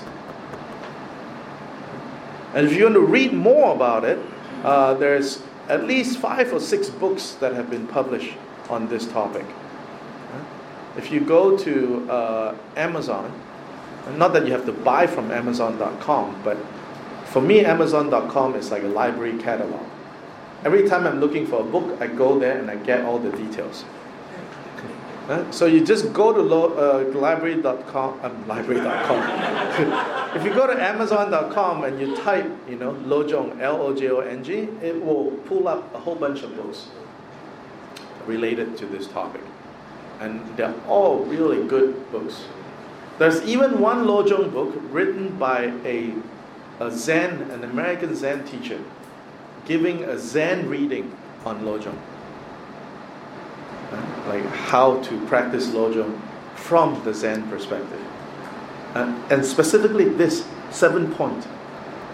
So he goes through each of the point, but using examples from the Zen tradition. Um, I want to, um, we don't have much time unfortunately, but some of you have asked uh, about what exactly am I doing? Uh, like you know in general. So I um, asked uh, Brother Yuri, yeah, to help me pull up some images uh, of um, the center in North Carolina. Uh, if you're on Facebook and you, you're friends with me, you've already seen this. Uh, but here are some uh, images uh, from this center. And so basically, if we can pass this around as well, this is some information. Um, and so here is the main, uh, what we call the temple. Uh, it's basically the space is a shop. It's a shop lot. That's divided into two sections. The front section of the shop lot, uh, and this is the um, the back section of the shop lot. So the entrance is over here and we just kind of divide the two spaces with uh, a half curtain so that people can actually see. So this is the celebration of Wesak a few years back. Uh, one of the Fo Guang Shan abbesses uh, was a good friend of mine. Uh, she was very kind. She and two carloads of members drove for 14 hours from New York City to come down to North Carolina to help us uh, celebrate uh, Wesak. Uh, so that's what we're seeing there. Uh, and so here uh, is uh, also the temple space, but what you're seeing here is a musical. Thanks. What you're seeing here is a musical performance. Uh, so we want the urban Dharma space to not just be a religious space. Uh, we want it also to be a cultural a music space. Uh, because this is one way to attract people who otherwise wouldn't come in uh, and learn about Buddhism.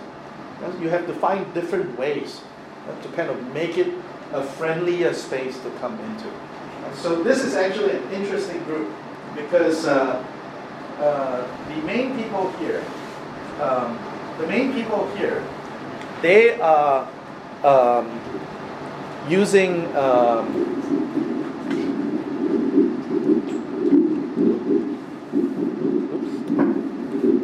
yeah. So the main people here, they are playing basically what we call bluegrass.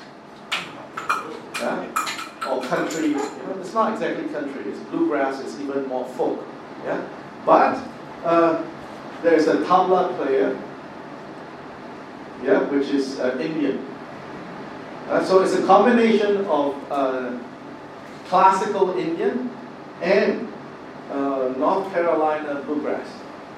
So a very interesting group here playing. Yeah, so uh, here is at the very beginning, even before the space was completely done, uh, we hosted school children uh, so a lot of times we get a lot of requests uh, from schools uh, when they want their students to learn something about other religions. So we would have a day-long program, uh, like throughout the day, uh, eight to ten groups of students will come. so this is like a service that we provide the community. So creating more awareness about Buddhism, about other cultures, and, and all of that. Because ethnically, this area is very limited. It's not a very diverse ethnic area. Uh, so uh, one of the things is that our center is right downtown. Are they receptive? Yes. Yeah. Yes, very open. And so that's uh, the Abbas uh, from the New York uh, Formation. Uh, this is actually taken in India, and that's the head uh, of our order, His Holiness Vibhu Chandra. Uh, and this is Wesak. And so what you see here on the wall, right? see, our temple walls on the left and right, we, we don't usually have things on the wall. Unless there is an artist that has an art show. Then, then the temple walls become basically a gallery. Again, the idea is to bring in people who otherwise won't come in. Yeah, this is uh, one of my main teachers. In fact, uh, Urban Dharma has two spiritual advisors. Uh, one is uh, Khenchen Rinpoche, and the other one is Venerable Wei These are the two spiritual advisors. And these are um, members of another center, a Zen center, uh, the three of them, and she's the abbess of that temple, uh, a Zen nunnery basically. And so we have a close relationship.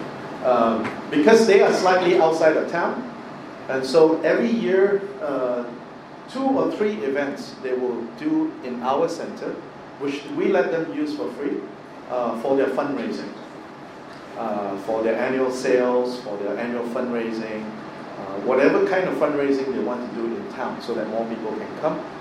Uh, it happens at Urban And so this is a group practice that we were doing. Um, and also, you, if you go back on the side, you see the last slide.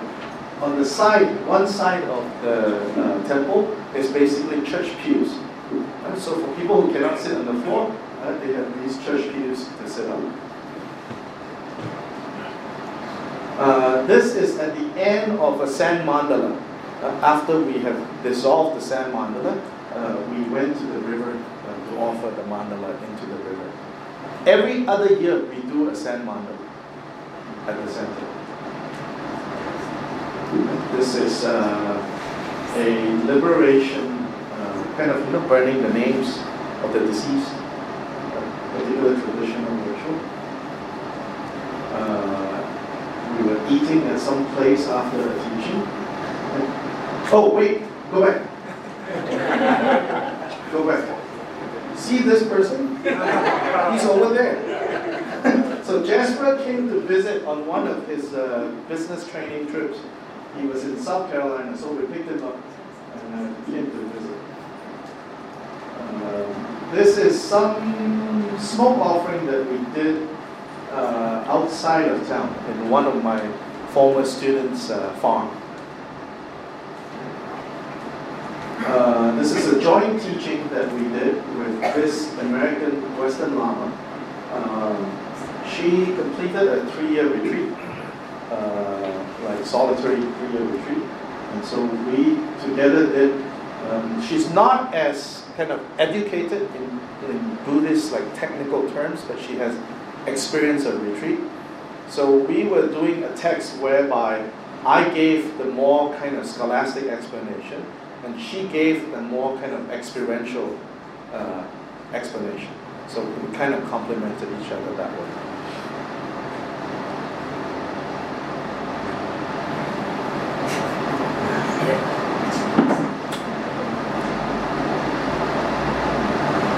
That's okay.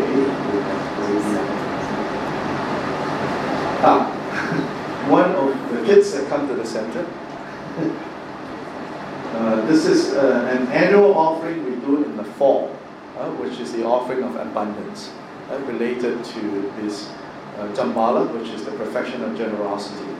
And so we consider it as a fall harvest abundant uh, ritual.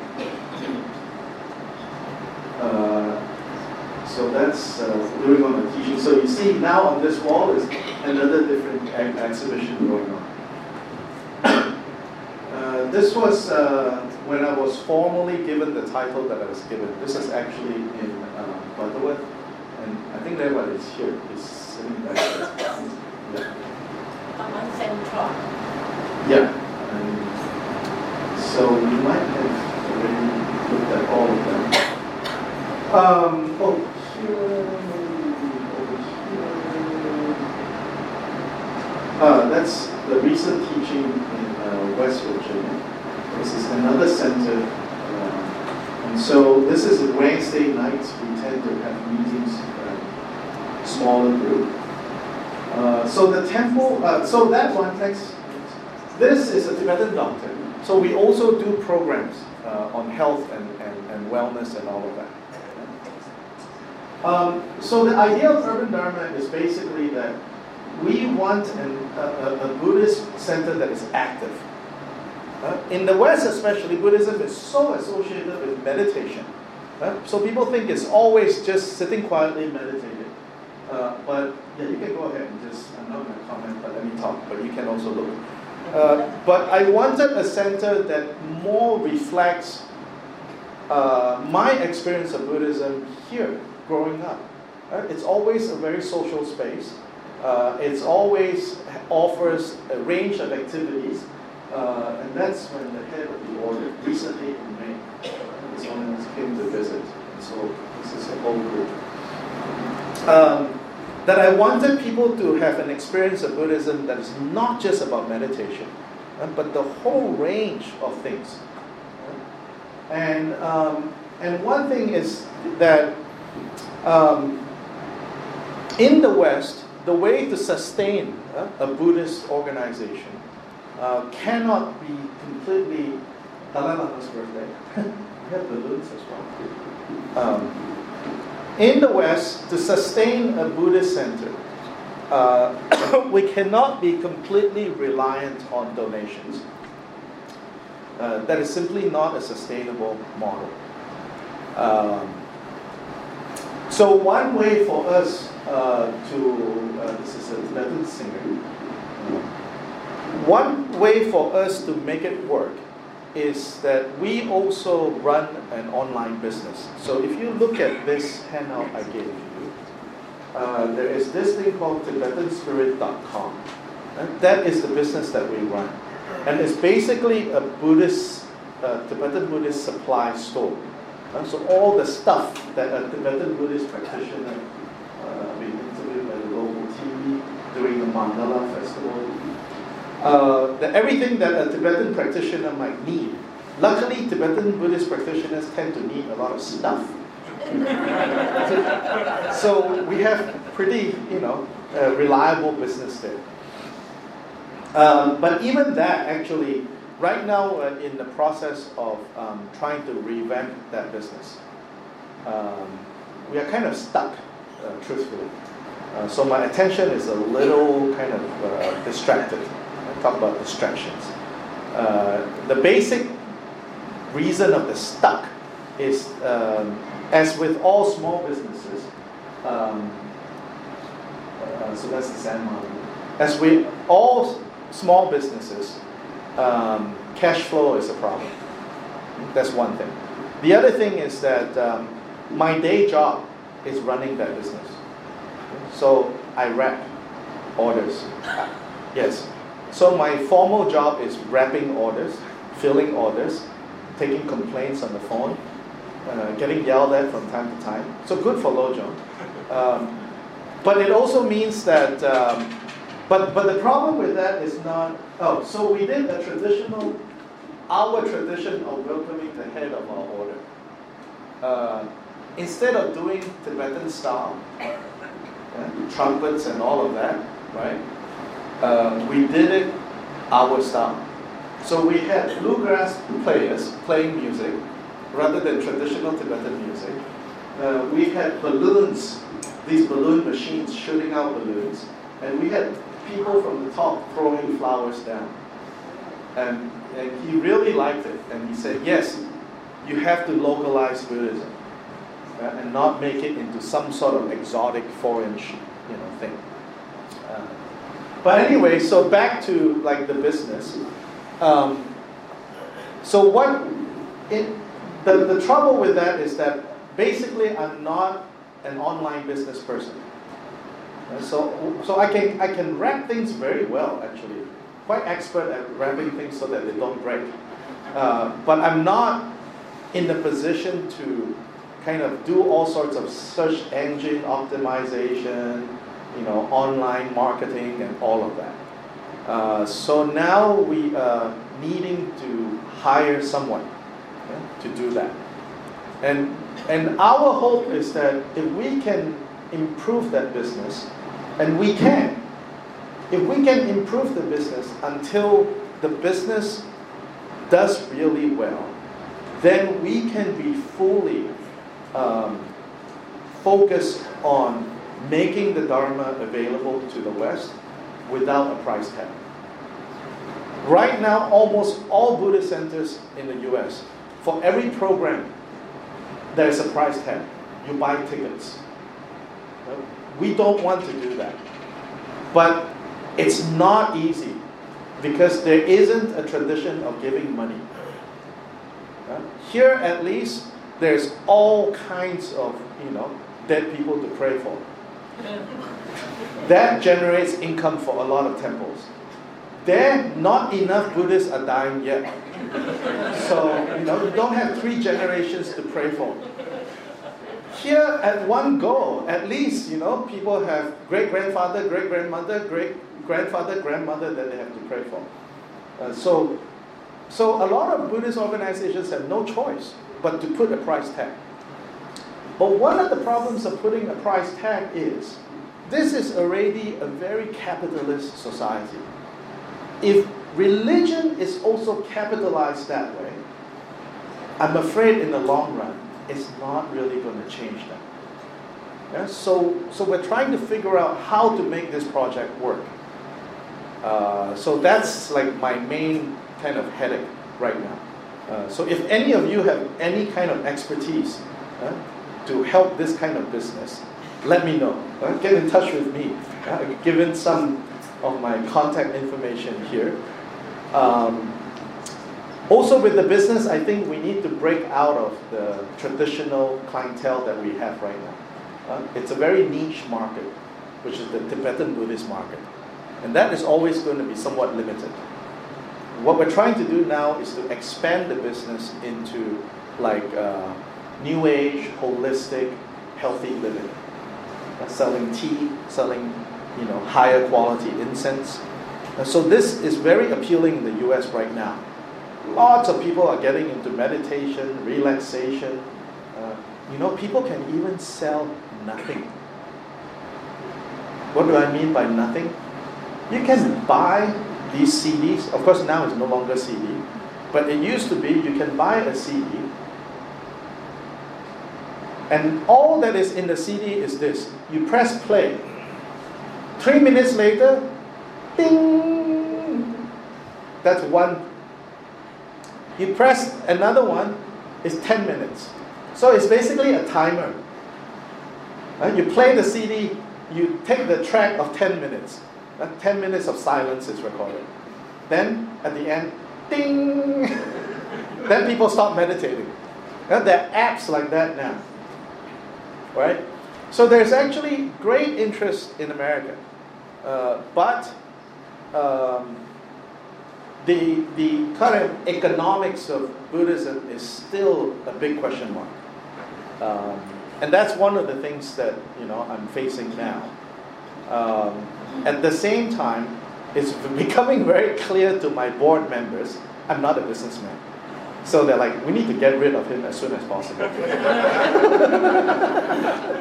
I'm always like, you know, oh yeah, yeah, yeah, give them a discount. Oh yeah, yeah, yeah, give them a discount. So they're like, no, no, no, no, no. You need to stop becoming a businessman because you're a terrible businessman. Uh, my board says, you know, you go teach, you know, go away. Um, so now we're trying to figure out, you know, how to afford the new position. And also, in order to expand, uh, we need to figure out how to afford the expanding. So now we are sort of talking about the um, social enterprise rather than charity. And I think moving forward, not just in the West but in Asia, I think we have to start thinking about what we are doing in terms of the social enterprise. The difference between a social enterprise and, and a charity is a charity is always dependent on people giving. Whereas a social enterprise sells a product, but the profits from the product is reinvested back into the community. So it's almost like they say the slogan is we believe in making money, but we believe in making good and honest money. Money that we can then reinvest right, in making a better society. So that's sort of the model that we are trying to adopt. And not only are we trying to adopt the model in terms of um, making money to make our center self sustainable and can hire professionals, right? That's really important, I think, for these organizations. Why churches are doing so well, evangelical churches, is they believe in paying their people well. I mean, let's face it, we have a lot of very skilled Buddhists in this country. But most of them cannot afford to do full time Buddhist work. Because whatever they're being paid is slightly better when what monks and nuns are being paid. But these, these people have a family to raise. So until we change our paradigm, I think we are going to be left behind. It's my personal feeling. I have seen churches, like the best of the best, they're able to hire. And therefore, they're able to grow so successful. So, in a very small way, we're trying to do this. But the other side of this is also, I want to begin to do business on the Asia side with meaningful communities. That means I want to buy from places and people who are doing the business the right way. That means paying their workers a fair wage rather than the cheapest that they can get, which is usually kids.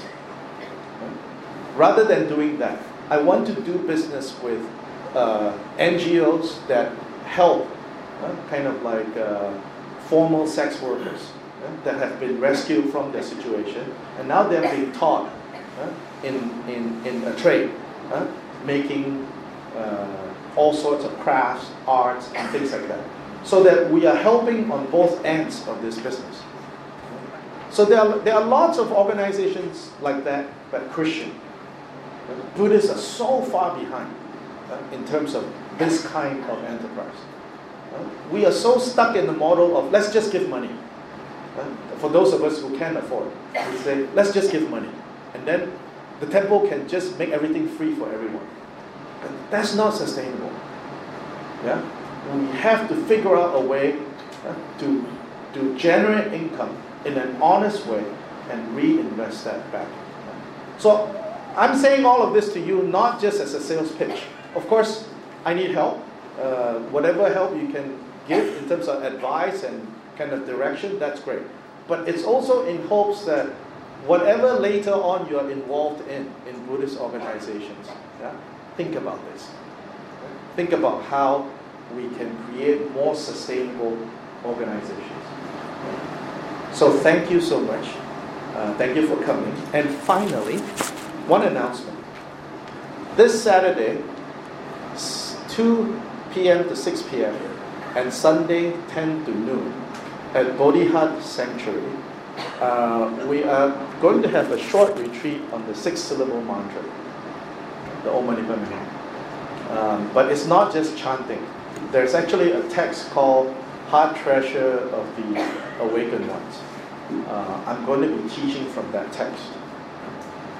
Very similar to Lojong, uh, but it's anchored on the six syllable mantra. Uh, it's open to everyone. As you know, Bodhi Heart, no price tag. Just come. Uh, you don't have to come the whole time from 2 to 6. Whatever portion that you can come, just come. So Saturday 2 to 6, Sunday 10 to 12. Thank you. Brothers and sisters, after going through the four sessions here, I come to the conclusion that uh, all of us have practiced this Lojong in bits and pieces our daily life. And uh, our Dharma speaker here, Dr. Hun Lye, has uh, put into place the whole uh, Lojong practice for us to see. So now we have a very clear picture of Lojong practice. For that, on behalf of Mr. Tanxiang Temple, I wish to uh, thank our Dharma speaker for that. And in the presentation of uh, Dr. Hanai's uh, sharing Dharma with us, I wish to uh, invite Brother Ku to present token of appreciation to our Dharma speaker. Sadhu, sadhu, sadhu. And we'd like to uh, invite Brother Chiu to say a few words. Brother Chiu is the chairman of our Hang Sang English section, English group. Thank you uh, very briefly for this system. I will just quickly, uh, so it's quite long. Uh, I the time doesn't permit me to speak. Uh, you know, longer than what Brother could uh, presentation just now. Now, on behalf of Tanxiang and the English group, to uh, say thank you very much and sadhu, sadhu, sadhu to our speaker, Dr. Hun Lye, who is our famous next son. Uh, I'm hoping that he will continue to come back every year to, to give us more teaching, yeah, more enlightening our mind, uh, and open our mind and think our, our, know, our heart. Uh, in today's environment, it's so turbulent, very unstable. Yeah. So with this teaching of religious teaching, so hopefully it will stabilize, stabilize our life and equip us with uh, all the skillful means uh, to go through these uh, turbulence and very unstable period. Thank you. Thank you. Before we uh, say goodnight, for those who have some time to spare, please uh, help to step up the stairs. For those who have no time, you can please uh, go home. Go thank you. Because the last session, need to clear the. Thank you. Good night. And, and if we're leaving, leave faster because the venerable nuns need to lock the place.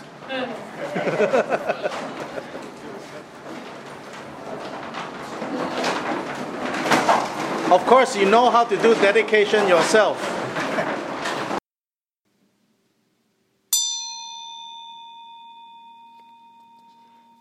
Thank you for listening to the Urban Dharma NC podcast. If you enjoyed this episode, we hope you'll consider supporting our mission to foster a deeper understanding of the teachings of the Buddha, to build meaningful community, and to integrate contemplative teachings into everyday life. We invite you to make a donation online at udharmanc.com or make a purchase at our store, tibetanspirit.com. Thank you. May all beings benefit.